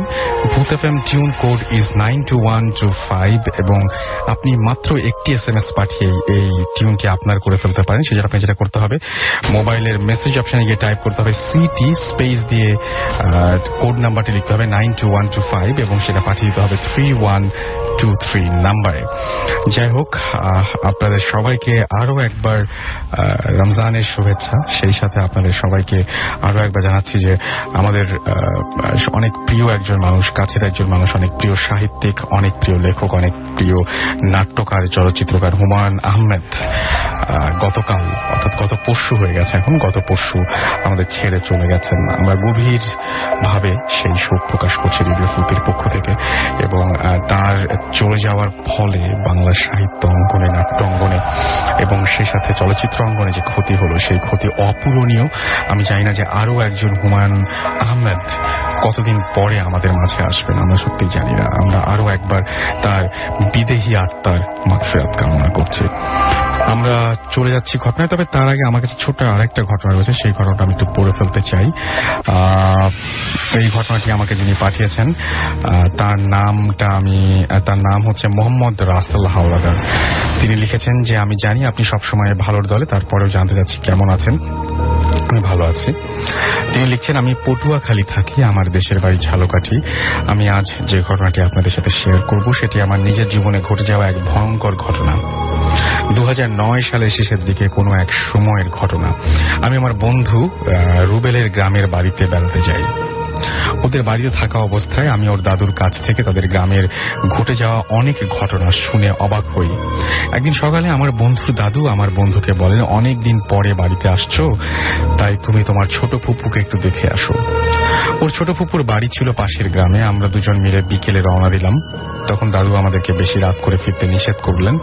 কারণ ফুপু বাড়িতে যেতে প্রথমে মাইল খানেক হাঁটার পরে একটি ছোট নদী এবং আরও আধা মাইল হাঁটার পরে একটি রাজবাড়ির সামনে পড়ে। আমি রাজবাড়িটির মেইন রাস্তার কাছে অবস্থিত। আর রাজবাড়িটি মেইন রাস্তার কাছে অবস্থিত। এই রাজবাড়িটি শত শত বছর পূর্বের। প্রায় অনেক বছর ধরে ওই বাড়িতে কেউ বসবাস করে না। আর ওখানে নানান ধরনের ঘটনা ঘটে থাকে। যাই হোক, এবারে মূল ঘটনায় আসি। আমি আমার ফুপুর বাড়ি থেকে ফিরতে একটু দেরি হয়ে গেল এবং রাত বেশি হওয়ায় ফুপু আমাদের আসতে দিতে চায়নি। কিন্তু আমরা গ্রামের ছেলে বলে আমাদের দুজনেরই অনেক বেশি সাহস ছিল। তাই আমরা নিষেধ উপেক্ষা করে আসতে শুরু করি। আমাদের সাথে কোনো টর্চ লাইট ছিল না, শুধু দুজনের হাতে দুটি মোবাইল ছিল। তাও আবার আমার মোবাইলের চার্জ না থাকায় বন্ধ হয়ে আছে। আমরা দুজন কথা বলতে বলতে হাঁটছি, চারদিকে অন্ধকার। আমরা মোবাইলের আলোর সাহায্যে হাঁটছি। দুই পাশে কোনো বাড়ি ঘর কিছুই নেই। রাস্তায় অনেক মানুষ, রাস্তায় কোনো মানুষও নেই। প্রায় ত্রিশ মিনিট হাঁটার পরে আমরা যখন ওই রাজবাড়ির কাছাকাছি আসি, তখন আমি শুনতে পাই, ওই বাড়িতে অনেক বাচ্চাদের হাসির আওয়াজ। কিন্তু আওয়াজটা ছিল খুব আস্তে আস্তে। আমি ওকে বললাম, কোনো শব্দ শুনতে পাচ্ছ? কোনো শব্দ শুনতে পাচ্ছ? কিন্তু ও নাকি কিছুই শোনেনি। তখন আমি ধারণা করলাম যে আমি হয়তো ভুল শুনেছি। এরপরে আর একটু কাছে আসলে আমি আর কিছুই শুনিনি। তখন আমার বন্ধু বলে, কানের আওয়াজ শুনতে পাচ্ছ? আমি বললাম, না তো। তখন আমরা দুজনে একটু চমকে গেলাম, কিন্তু কেউ কাউকে বুঝতে দিলাম না। আমরা যখন বাড়ির ঠিক কাছাকাছি আসি, তখন ঘটে আসল ঘটনা। আমি কীভাবে বোঝাবো? আমার গায়ের লোমগুলো এখনও শিউরে উঠছে।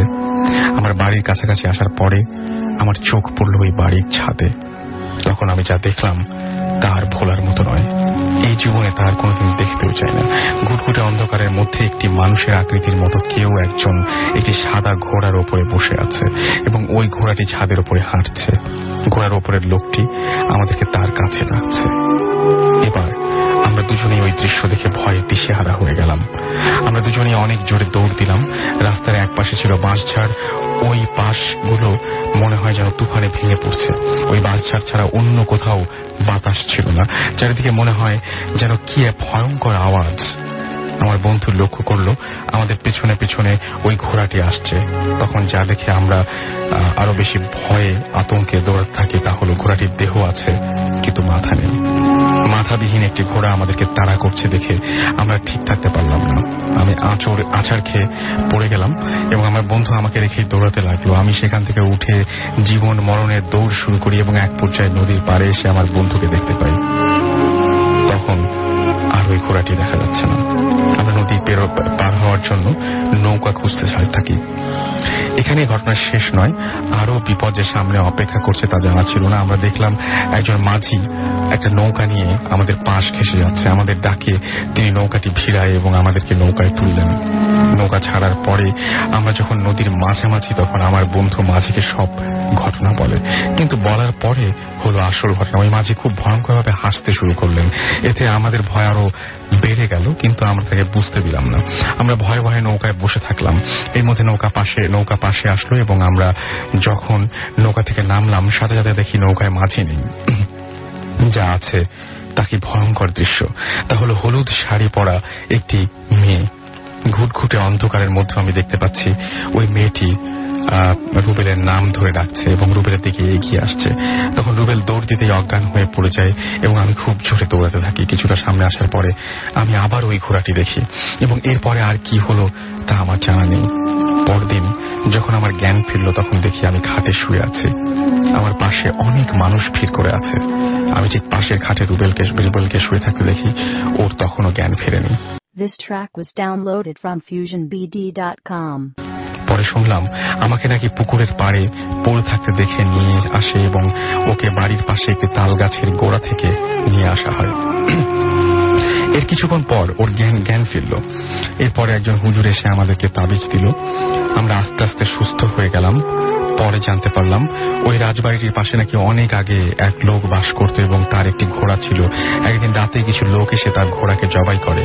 এবং সে তা দেখতে পেয়ে বাধা দেওয়ায় তাকেও ছুরি দিয়ে আঘাত করা হয়। এর কিছুদিন পরে ওই লোকটা মারা যায়। এরপর থেকে নাকি মাঝে মাঝে অনেক মানুষ এভাবে বিপদে পড়ে। এই ছিল ঘটনা। এবং এই ঘটনাটি প্রচার করলে আমি খুশি হব। ওই দাদুর কাছে শোনা আরও অনেক ঘটনা আমার জানা আছে। আমি একে একে আপনাদের কাছে ঘটনাগুলো শেয়ার করব। এটাই লিখেছেন আমাকে রাসেল হাওলাদার, বিবিএ অনার্স, প্রথম বর্ষ হিসাব বিজ্ঞান বিভাগ, পটুয়াখালী সরকারি বিশ্ববিদ্যালয় কলেজ। পটুয়াখালী।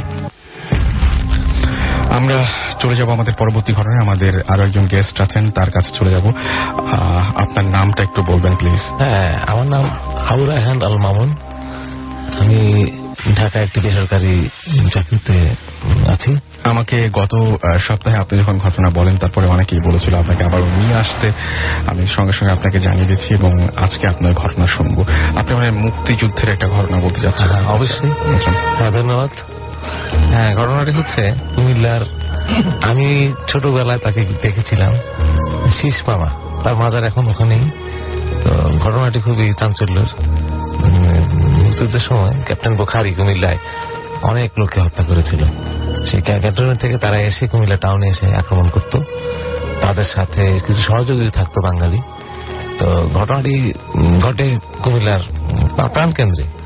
শীষ মামা প্রায় কারফিউ থাকলেও তিনি সেটা মানতেন না। তিনি খুব ভালো মানুষ এবং লাল শালু কাপড় পরে তিনি হাঁটতেন। এবং আমি দেখে ছোটকালে খুব মানে তাকে দেখতে ভয় ভয় লাগতো যে লোকটি আমাকে হয়তো ভয় দেখাচ্ছে। কিন্তু তিনি বাচ্চাদের আদর করতেন। যাই হোক, তিনি এই সময় গাড়ি আসছিল, রাস্তা সব ফাঁকা। তিনি এই ফাঁকা রাস্তায় বসে বসে বসে বসে বসে ইবাদত করছিলেন। সবসময় তিনি আল্লাহ নাম নিতেন। খুবই ভালো মানুষ। তো আর্মির গাড়ি তাকে দেখে থেমে গেল। থেমে যাওয়ার পর সাথে সাথে সাথে আর্মিরা সৈনিকরা অস্ত্র হাতে নামলো। নেমে বলল কোন হ্যাঁ? তা উনি কোনো জবাব দিচ্ছেন না। জবাব না পেয়ে সৈন্যরা আরও খেপে গেল। উর্দু ভাষায় গালিগালাজ করল এটা গালিগালাজ তো আমি সেটা বলতে পারছি না।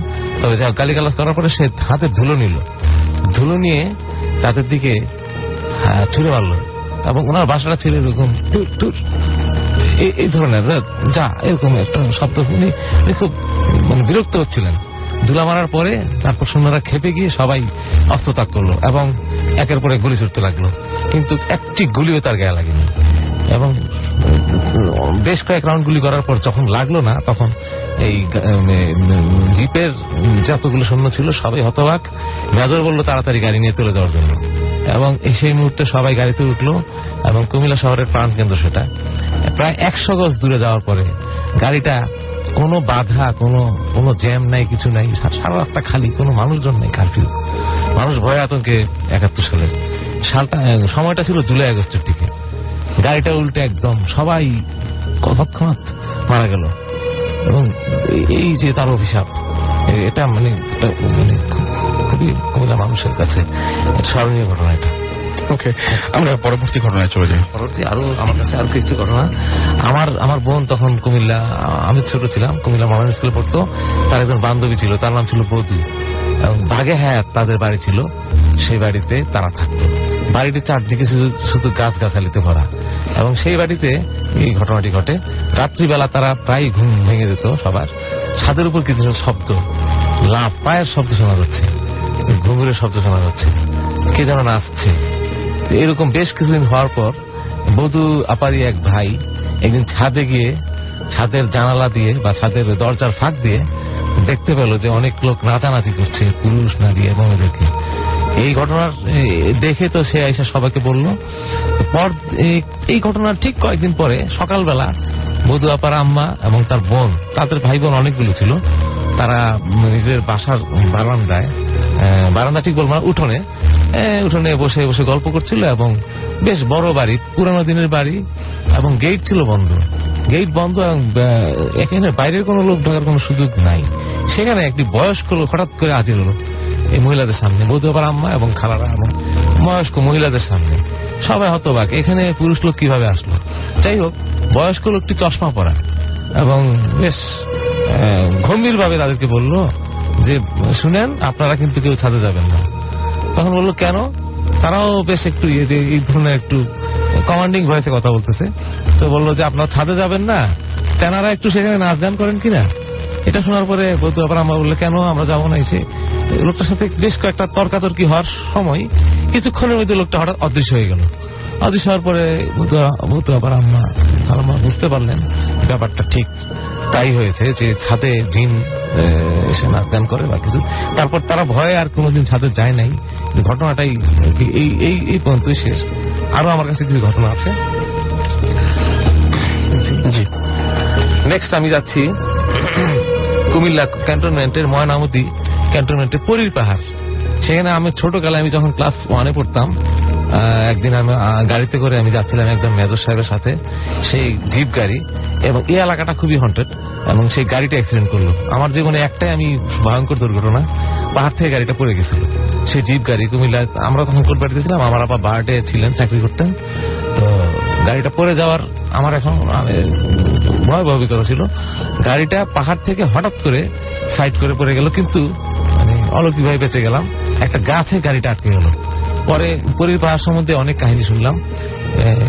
আর্মির বেশ কিছু অফিসার তাদের ফ্যামিলির কাছ থেকে, আমার এক আত্মীয় ছিল, আমার এক বোন থাকতো।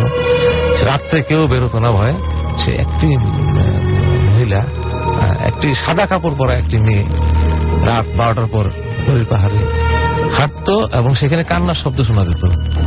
এবং ধারণা করা হয়, দ্বিতীয় বিশ্বযুদ্ধের সময় এই এই মহিলা এখানে মারা গেছে। অপমৃত্যু। এবং এই কাহিনী এখনও সেখানে। সবাই মোটামুটি জানেন। এবং রাত্রে কোনো আর্মি অফিসার বা কেউ মুভ করেন না সহজে। রাত বারোটার পর পুলিশ জি আমরা শুনি আমরা একটা যেহেতু ছোট ছোট ঘটনা আমরা আরও শুনি। আরও আছে।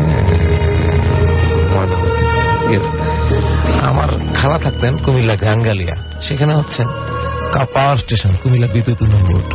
সেখানে একজন এক্সিকিউটিভ ইঞ্জিনিয়ার ঘটনাটা হচ্ছে উনিশশো পঁচানব্বই ছিয়ানব্বই সালের তিনি তার নাম তিনি রাত তিনটার দিকে একদিন কোথাও একটা কমপ্লেন ছিল। কমপ্লেন থাকায় তিনি সেখানে গিয়েছিলেন ইলেকট্রিকের ব্যাপারে পিটিভির ব্যাপারে। তো ইলেকট্রিকের লাইনের কাজ করে অনেক রাত হয়ে যায়। ড্রাইভার কুমিল্লা টাউনে কাছাকাছি থাকতেন, তো উনি ড্রাইভারকে ছেড়ে নিজেই গাড়ি চালিয়ে আসছিলেন। আসার পরে জাঙ্গালিয়ার কাছে মেইন রোডের উপর, ওনার যে কোয়ার্টার কোয়ার্টারের ঠিক উল্টা দিকেই রাস্তার উপরে ছিল মসজিদ।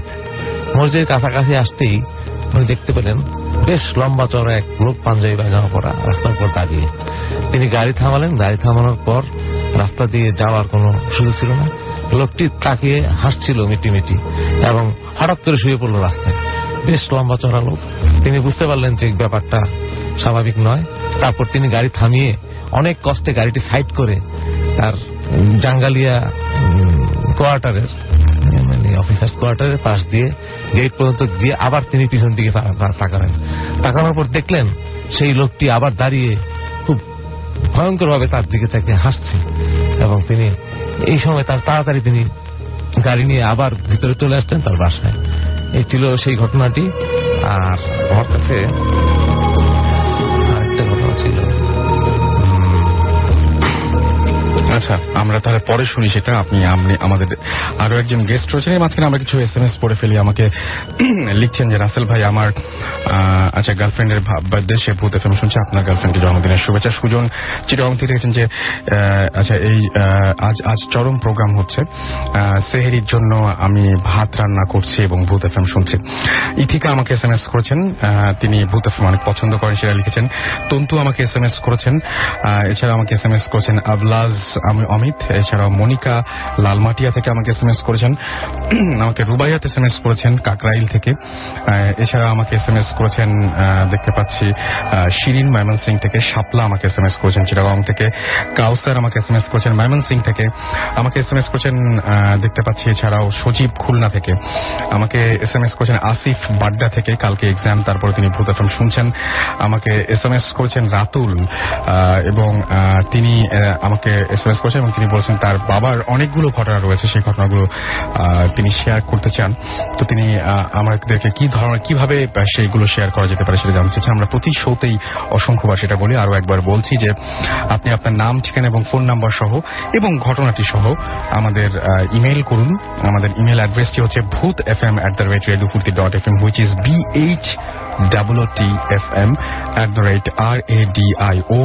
O O R T I dot F M আর এছাড়াও আমাদের এস এম এস করেছেন মাহতাব এবং তিনিও তিনি বলছেন যে ভূত এফএম আমার শুক্রবারের প্রাণ। ইব্রাহিম আমাকে এস এম এস করছেন চিটাগং থেকে এবং এবং তিনিও আমাদেরকে রমজানের উইশ করেছেন। আচ্ছা এরপরে আমরা চলে যাব আমাদের পরবর্তী ঘটনায়। আমাদের আরও একজন গেস্ট রয়েছেন, তার কাছে শুনব ছোট্ট একটা ঘটনা যেটা রংপুরের পীরগাছাতে হয়েছিল। সেই ঘটনাটা আমরা শুনব। প্লিজ, আপনি একটু আপনার ঘটনাটা বলেন।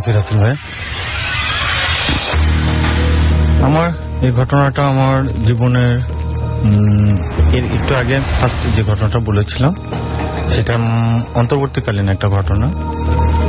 আমি এবং আমার ফ্রেন্ড আমি এগ্রিতে জয়েন করার কিছুদিন পর, ওইখান থেকে আমি ডেপুটেশনে স্বরাষ্ট্রতে চলে যাই।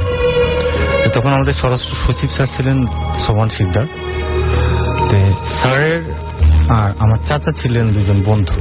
এই প্রেক্ষিতে আমি আইসিটি ডিপার্টমেন্টে ওইখানে যে সেকশনে একটা প্রকল্প বেসিস ছিল আর কি ওইখানে আমি কর্মরত ছিলাম।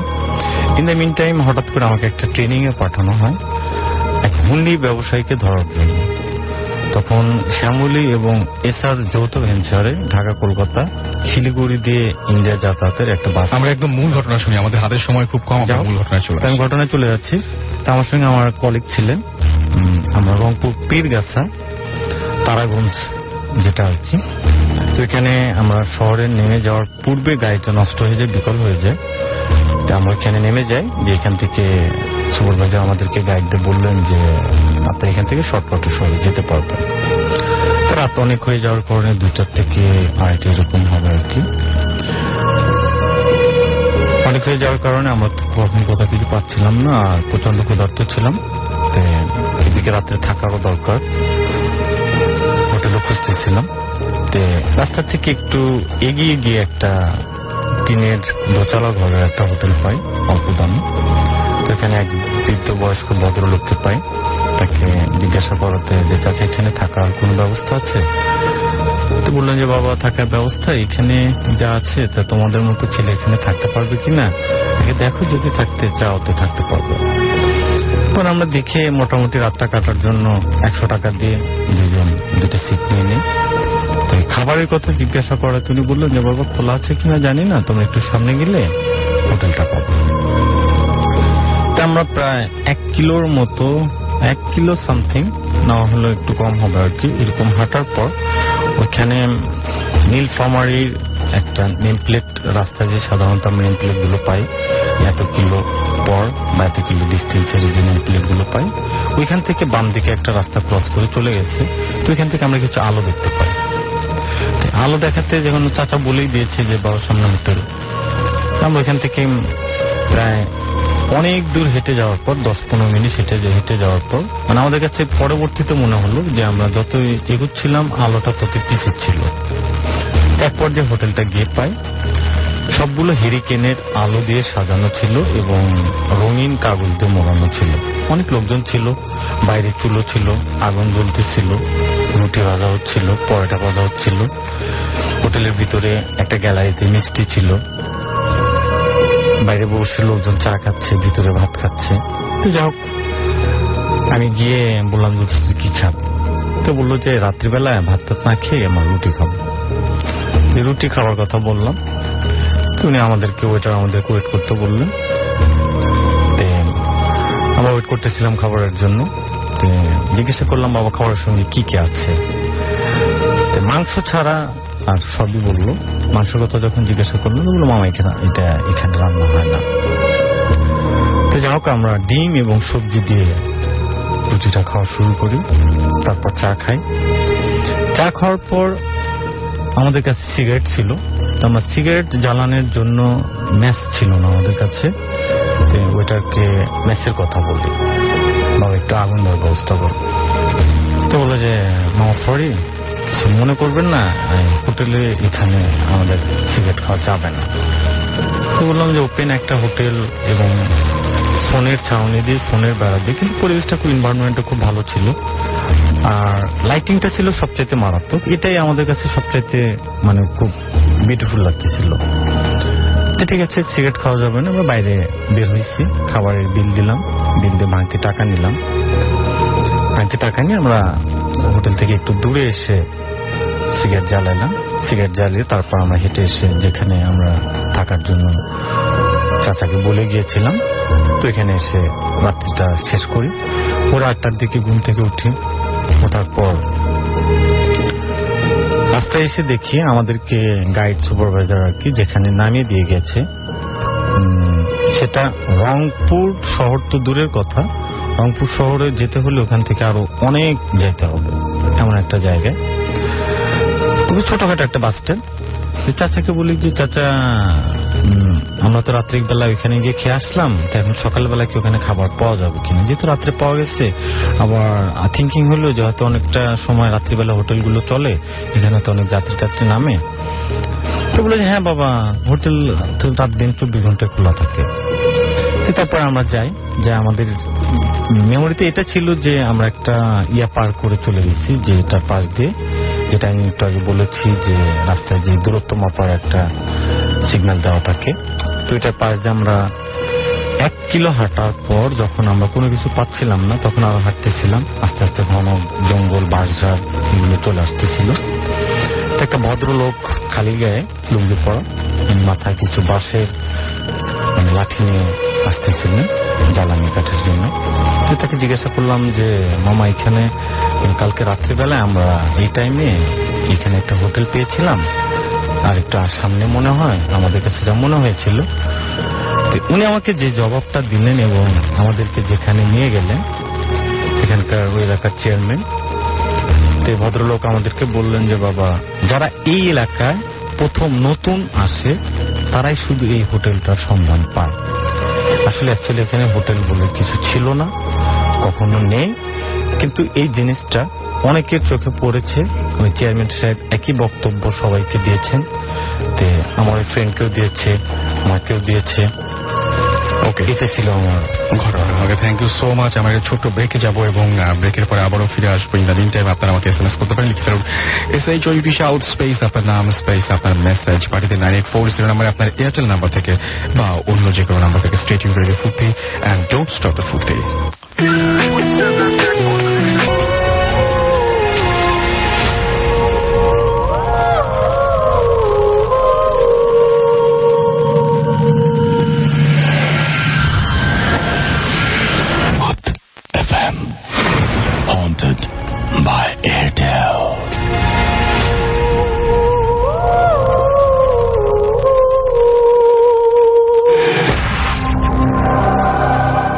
সবসময় রেডিও ফুর্তি চলছে Bhoot F M haunted by Airtel আর ঘড়িতে সময়, এই মুহূর্তে রাত একটা বেজে একত্রিশ মিনিট। আমার কাছে আরও একটা ঘটনা আছে।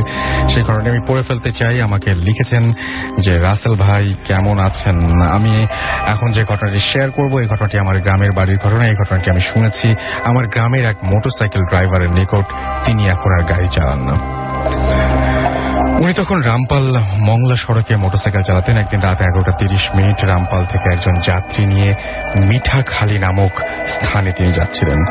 This track was downloaded from FusionBD.com. পথের মাঝে একটি স্কুল ছিল এবং সেই স্কুলের সেই স্কুলটি পথের মাঝখানে একটি স্কুল ছিল এবং তারা এই স্কুলের সামনেতে যাওয়ার সময় দেখল যে ওই স্কুলের মাঠে অনেক লোক। তারা কৌতূহলী হয়ে গাড়ি থেকে নামলো এবং একে অপরকে জিজ্ঞেস করল, এত রাতে এখানে এত লোক কিসের? তখন তারা ওই লোকগুলোর কাছে গেল এবং গিয়ে দেখল সেখানে একটি খাটিয়ার ওপর একটা লাশ শোয়ানো। তখন তারা বুঝতে পারল, এত লোক এখানে মৃত লোকটির জানাজার জন্য এসছে। তখন ড্রাইভার কৌতূহলী হয়ে লাশটার মুখ দেখার জন্য সাদা কাপড় দিয়ে ঢাকা মুখটা খুলে দেখল এবং সাথে সাথে ঘটলো অসম্ভব ঘটনা। যে লোকটি মারা গেছে, সেই লোকটির মাথা নেই। তখন সে তার লোকটির দিকে তাকালো এবং কিন্তু আশেপাশে এবং লোকটির দিকে তাকানোর পরে আমার মাথা তুলো তখন দেখল যে আশেপাশে কেউ নেই। রাত তখন বারোটা হবে। ওই স্কুল মাঠে তখন সে একা এক খাটিয়ার সামনে মাথাবিহীন লাশ নিয়ে একা একা দাঁড়িয়ে আছে আর কি। এবং সাথে সাথে তিনি জ্ঞান হারিয়ে ফেলেন এবং সকালে জ্ঞান ফেরার পর সে দেখল যে ওই মাঠে, ওই স্কুলের সামনে একটি বাড়ির উঠোনে তিনি আছেন এবং তার আশেপাশে অনেক লোক। তিনি তখন ওই বাড়ির লোকজনের কাছে জিজ্ঞেস করলেন যে, আমি এখানে কেন? তখন তারা বলল যে, আপনাকে ওই স্কুল মাঠে পড়ে থাকতে দেখা গেছে। আমরা আপনাকে ওইখান থেকে বাসায় নিয়ে এসেছি। পরে তিনি আর কাউকে কিছু না বলে ওইখান থেকে চলে যান। এই ছিল ঘটনা এবং আপনাদের ইমেইলের মাধ্যমে আমি আরও মানে তিনি আরও ঘটনা তিনি বলছেন যে আমার আরও ঘটনা আছে আমি সব আপনাদের ইমেইলের মাধ্যমে জানাব কারণ বাগেরহাট থেকে এসে ঘটনাগুলো শেয়ার করা সম্ভব নয়। অবশ্যই আমরা আপনার ইমেইলের অপেক্ষায় থাকব। আমরা চলে যাচ্ছি আবার বাবু ভাইয়ের কাছে এবং তার কিছু ঘটনা রয়েছে সেই ঘটনাগুলো আমরা শুনে ফেলব। বাবু ভাই প্লিজ আপনার যে আরেকটা ঘটনা বলতে বললেন যে আছে সেই ঘটনাটা আমরা শুনে ফেলি। এটা একটু বড় হ্যাঁ? আর ছোট আছে? বড়টা দিয়ে শুরু করি নাকি? আমরা একটাই শুনব এখন মানে। সেটা মানে বড় হ্যাঁ। শুনে আচ্ছা ঠিক আছে। ঠিক আছে। এটা আমেরিকার ঘটনা ইউনাইটেড স্টেটস এর হ্যাঁ তো আমি মানে স্থানকাল পাত্র একটু চেঞ্জ করে দেবো। যেহেতু একজন পার্সোনাল ব্যাপার আমার পরিচিত একটা কাপল ছিল আর কি। তো উনি কাপল আর কি যখন যে ভাইয়ের কথা বলছি উনি যখন বিয়ে করে বাংলাদেশে আসে বিয়ে করার পরে উনি আমেরিকা নিয়ে আসে ওয়াইফকে তো ওনার জীবনে কিছু সমস্যা সৃষ্টি হয় তখন।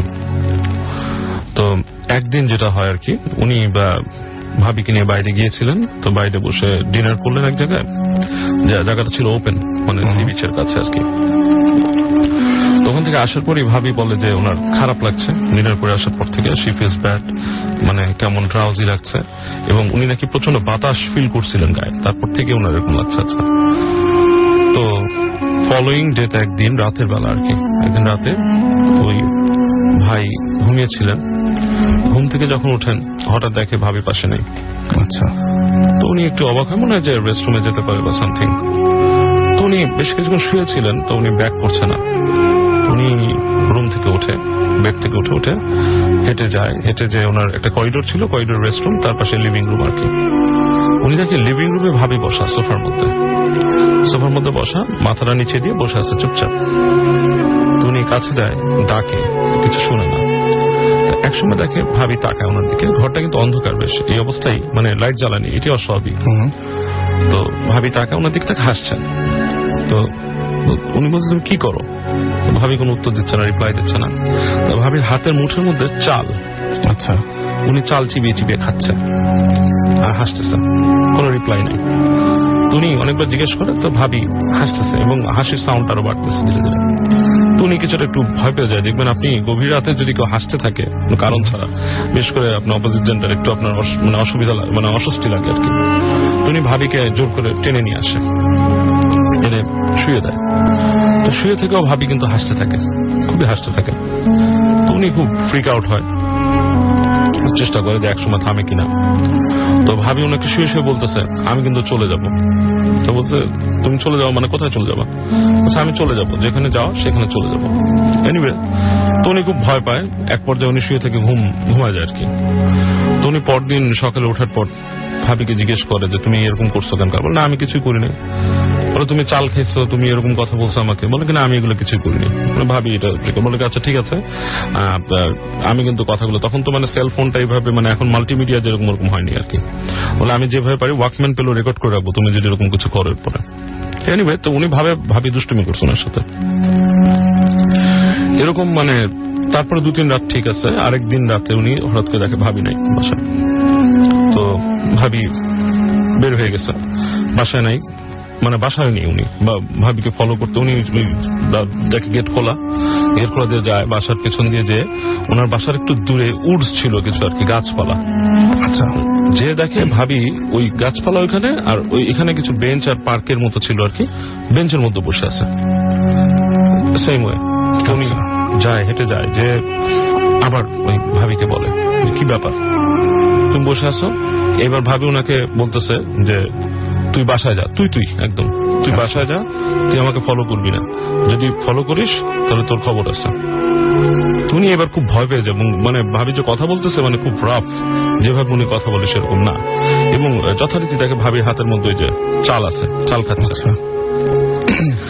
That point he got really scared but উনি ভাবিকে টানে হাত টানে তো ভাবিও ওনার সাথে টানাটানি করে দেখে ভাবির গায়ে প্রচণ্ড শক্তি। মানে যেরকম সাউন্ড থাকে সেরকম না। আচ্ছা।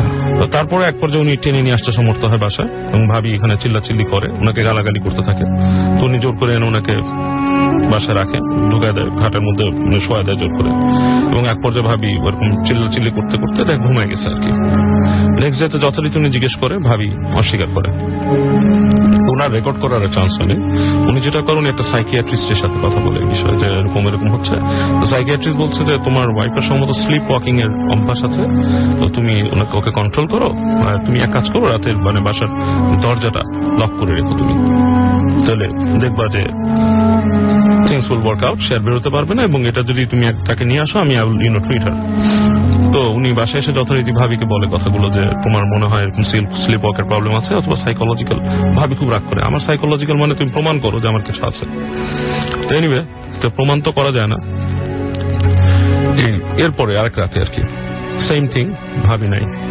উনি হেঁটে যায় লক খোলা দরজার। উনি কিন্তু দরজা লক করে দিচ্ছে বোর্ড লক ভাবি নাই।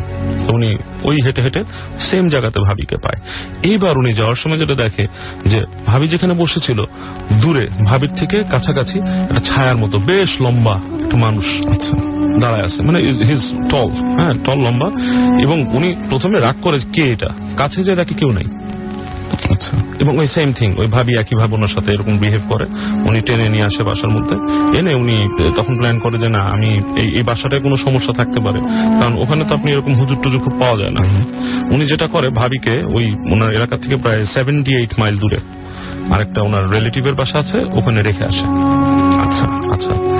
বাসায় এসে যেদিন উনি বাসায় শোয় একা রাতে ঠিক ওই যে যেরকম সময় ভাবে উঠে যায় আর কি, রাত্রে ধরেন দেড়টা, দুটোর সময়, এই সময় ওনার বেডরুমের থাপ করে খুলে যায়। মানে একদম খুলে গেছে। উনি লাভ দিয়ে উঠছে বিছনার থেকে। উঠে দেখেছে কিরে, দরজা খোলা কেন? কে খুললো দরজা? উনি আসে, এমনি এসি ছিল চিল বাসার মধ্যে এসি চালা রাখে। এসি চিল ছিল মানে এক্সট্রিম রকমের চিল ঘরের ভিতরে। দরজা খোলা, ঠান্ডা ঘরের ভিতরে। দরজা খুলে উনি উঠে উঠে যে হাঁটতে যায়, দেখে বাথরুমের দরজাটা লেগে গেছে। বাথরুমের দরজাটা মানে উনি একটু লাগাই দিল। এবং বাথরুমের মধ্যে মনে হচ্ছে যে শাওয়ার অন করতেছে, কেউ গোসল করতেছে এবং উনার মনে হচ্ছে ভাবি ওখানে গান যাচ্ছে এবং উনি ওই দরজার সামনে দাঁড়ায়, উনি ডাক দেয়। ভাবির নামটা বললাম না এসে পড়ছিল আর কি। ডাক দেয়। এবং ওখান থেকে ভেতর থেকে মনে হচ্ছে ভাবি ওনাকে রিপ্লাই দিচ্ছে হ্যাঁ কি? কি ব্যাপার? হ্যাঁ? ডাকতেছো কেন এই পর্যন্ত মারাত্মক ভয় পায় উনি বাসা থেকে হেঁটে বের হয়ে যায়। বের হয়ে যায় উনি বাইরে দাঁড়ায় থাকে। এবং উনি যেখানে দাঁড়ায় ওখান থেকে ওই যে গাছের যেখানে ভাবি বসে থাকতো জায়গাটা দেখা যায়। দেখে যে ওই যে যে একটা বেঞ্চের উপর ভাই বসতো ওটার সামনে ওই যে লম্বা যে একটা উনি অবয়ব দেখছে দেখ ওইটা দাঁড়ায় আছে ওখানে।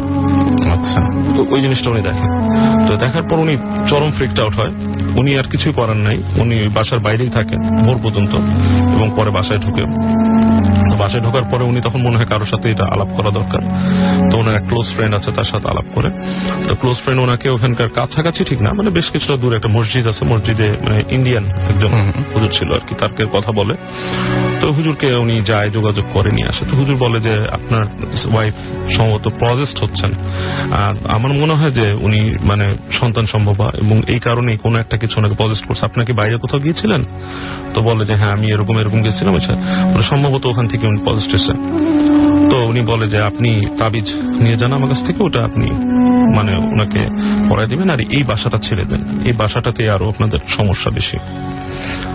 এনিওয়ে উনি তাবিজ নেয় হুজুরের কাছ থেকে এবং তাবিজটা নিয়ে উনি ভাবির কাছে যখন যায় যে ওটা পড়াতে যায় ভাবি নর্মালি প্রথম দেখে দেখে বলে তাবিজ টাবিজ আমি পড়ব না।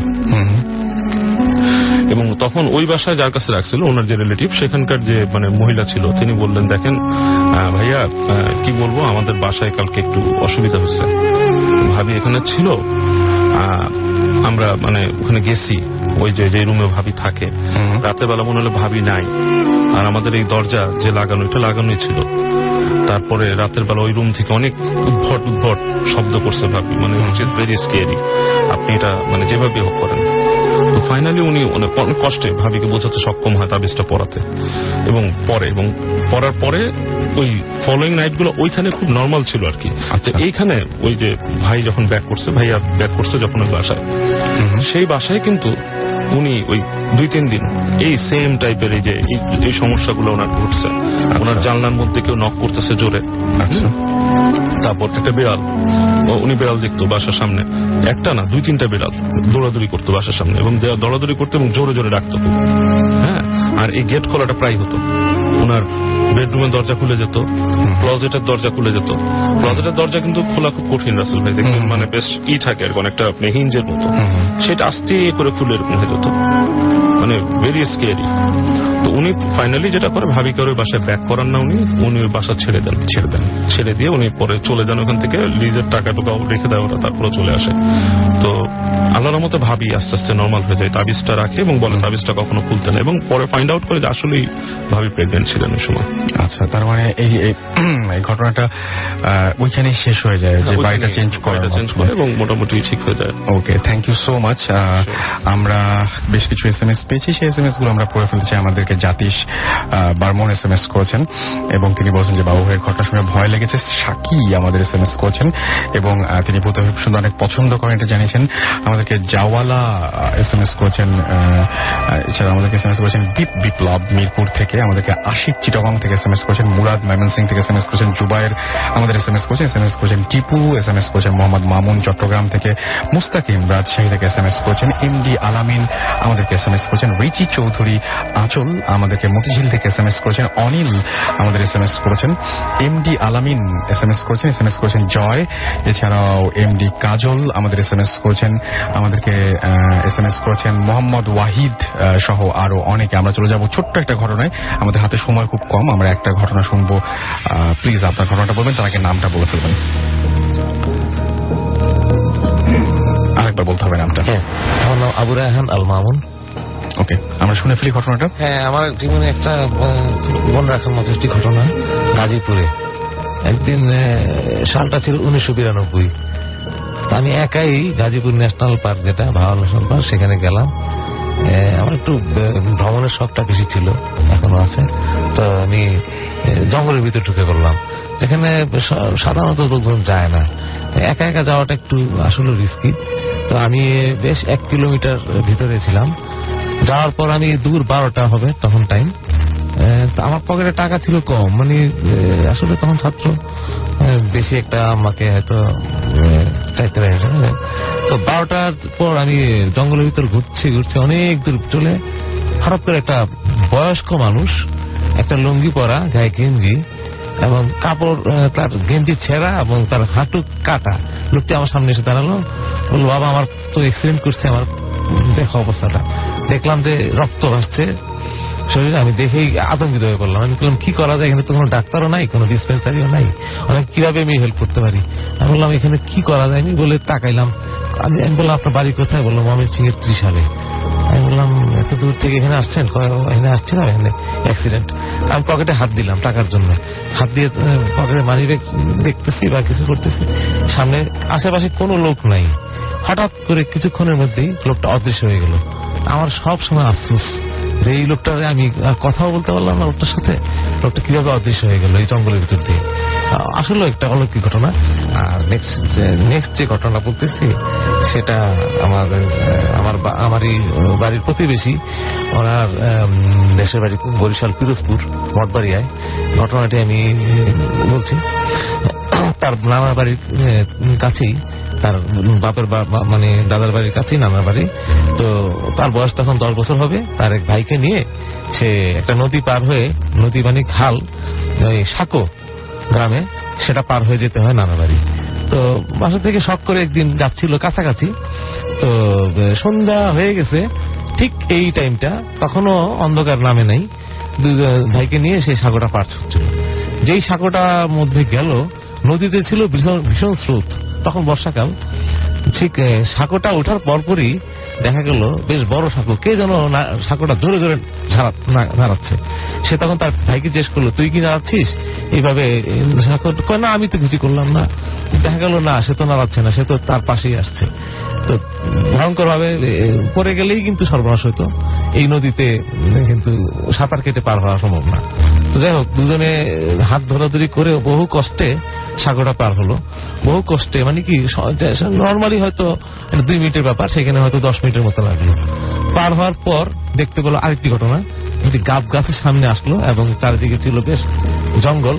গাব গাছের উপরে বেশ একটা জোরে একটা বাতাস এবং আশেপাশে কোথাও নাই, শুধু গাব গাছের উপরে এই এলাকাটা শুধু বাতাস এবং বেশ বেশ ঝড়ের মতো একটা ইয়ে। এটা দেখেই তারা কিছুটা ভয় পেয়ে গেল। ভয় পাওয়ার পর তারা অনেক কষ্টে এলাকাটা অতিক্রম করল দুজনে, এবং সে ছিল সাহসী। সে কোনোভাবে ভয় পায় নাই, কিন্তু দোয়া পড়তে পড়তে আসলো। তারপরে যেই কাপ গাছটা দিন করার পর বেশি দূর না, সামান্য একটু দূরে তার নামে বাড়ি। সেই গাব গাছ থেকে ভিতরের ওদিক থেকে ঢিল মারছিল, কে বড় বড় ঢিল। ঢিল আসার পরে আশেপাশে ঢিল পড়ছে, কিন্তু সে অনেক কষ্টে দুজনে পালিয়ে আসলো এবং নানা বাড়ি নানার কাছে আসলো। নানার বাড়িতে ঢোকার পর আমার তারা দুজনই বেশ মৃত সন্ত্রস্ত নানাকে সব ঘটনা খুলে বলল। তারপর নানা তাদেরকে একটু শুশ্রূষা করলেন। শুশ্রূষা করার পরে বলল, তোরা যে আসলি এত রাত্রে মানে সন্ধ্যার পর, এই টাইমে আসা ঠিক না। এই এলাকাটা বেশ সময় অনেক সময় এখানে মানুষ বিপদে পড়ে এবং এখানে একটা শ্মশান ঘাট ছিল এককালে, এখন নাই। এই এখানে এই তারা ইয়ে করে মানে এই ধরনের উপদ্রব হচ্ছে। এটাই ছিল। Okay thank you so much আমাদের হাতে আজকে আর সময় নেই। আমরা শেষ করব এবং আমাদের কাছে যারা এতক্ষণ ধরে আমাদের সঙ্গে ছিলেন, এতক্ষণ ধরে আমাদের সাথে বিভিন্ন ঘটনাগুলো শুনলেন এবং এস এম এস পাঠালেন, তাদের সবাইকে অসংখ্য অসংখ্য অসংখ্য অসংখ্য ধন্যবাদ জানাচ্ছি। আমাদের দিনের শুরুটা খুবই খারাপভাবে আজকে হয়েছিল। আমরা আমরা সকালবেলায় শুরু করেছিলাম হুমায়ুন আহমেদ স্যার আমাদের ছেড়ে চলে গেছেন। সেই দুঃখ নিয়ে আমরা আজকে আপনাদের সামনে হাজির হয়েছিলাম। আমি তার আত্মার মাগফিরাত কামনা করছি। শেষ করছি একটা আহ, সুখবর দিয়ে। সেটা হচ্ছে যে আপনারা নিশ্চয়ই জানেন অনেকেই যে বাংলাদেশ এবং আয়ারল্যান্ডের মধ্যে টি টোয়েন্টি সিরিজ চলছে। সেখানে বাংলাদেশ দ্বিতীয়বারের মতো আজকেও জয়লাভ করেছে। বাংলাদেশ প্রথমে ব্যাট করতে নেমে একশো ছিচল্লিশ রান করে ছয় উইকেটে বিশ ওভারে এবং তার জবাবে ব্যাট করতে নামে আয়ারল্যান্ড এবং তারা ছয় উইকেটে বিশ ওভারে একটি রান করতে ব্যর্থ হয়। এবং তার পেছনে মাহমুদুল্লাহ চমৎকার একটা ইনিংস তো অবশ্যই বলতে হবে। যে চমৎকার একটা ইনিংস ছিল, আজকে কিন্তু রানও ভালো করেছিল নাসির হোসেন চমৎকার, সে হচ্ছে অপরাজিত ছিল পঞ্চাশ রানে। এছাড়া মোহাম্মদ আশরাফুল যিনি ছিচল্লিশ বল খেলে আটত্রিশ রান করেছিলেন। বাংলাদেশ টিমের জন্য অনেক অনেক অনেক অনেক শুভেচ্ছা থাকল। আজকের মতো ভূত এফএম এখানেই শেষ করছি। তার আগে আরও একবার আমাদের ইমেল অ্যাড্রেসে জানিয়ে দিচ্ছি, Bhoot F M at the rate Foorti dot F M which is B H T F M at the rate R A D I O F O R T I dot F M আগামী সপ্তাহে আবার নতুন অতিথিদের নিয়ে ফিরে আসব, সেই পর্যন্ত সবাই ভালো থাকবেন, সুস্থ থাকবেন, সুন্দর থাকবেন মোস্ট ইম্পর্টেন্টলি ফুর্তিতে থাকবেন আজকের মতো এখানেই tata This track was downloaded from FusionBD.com.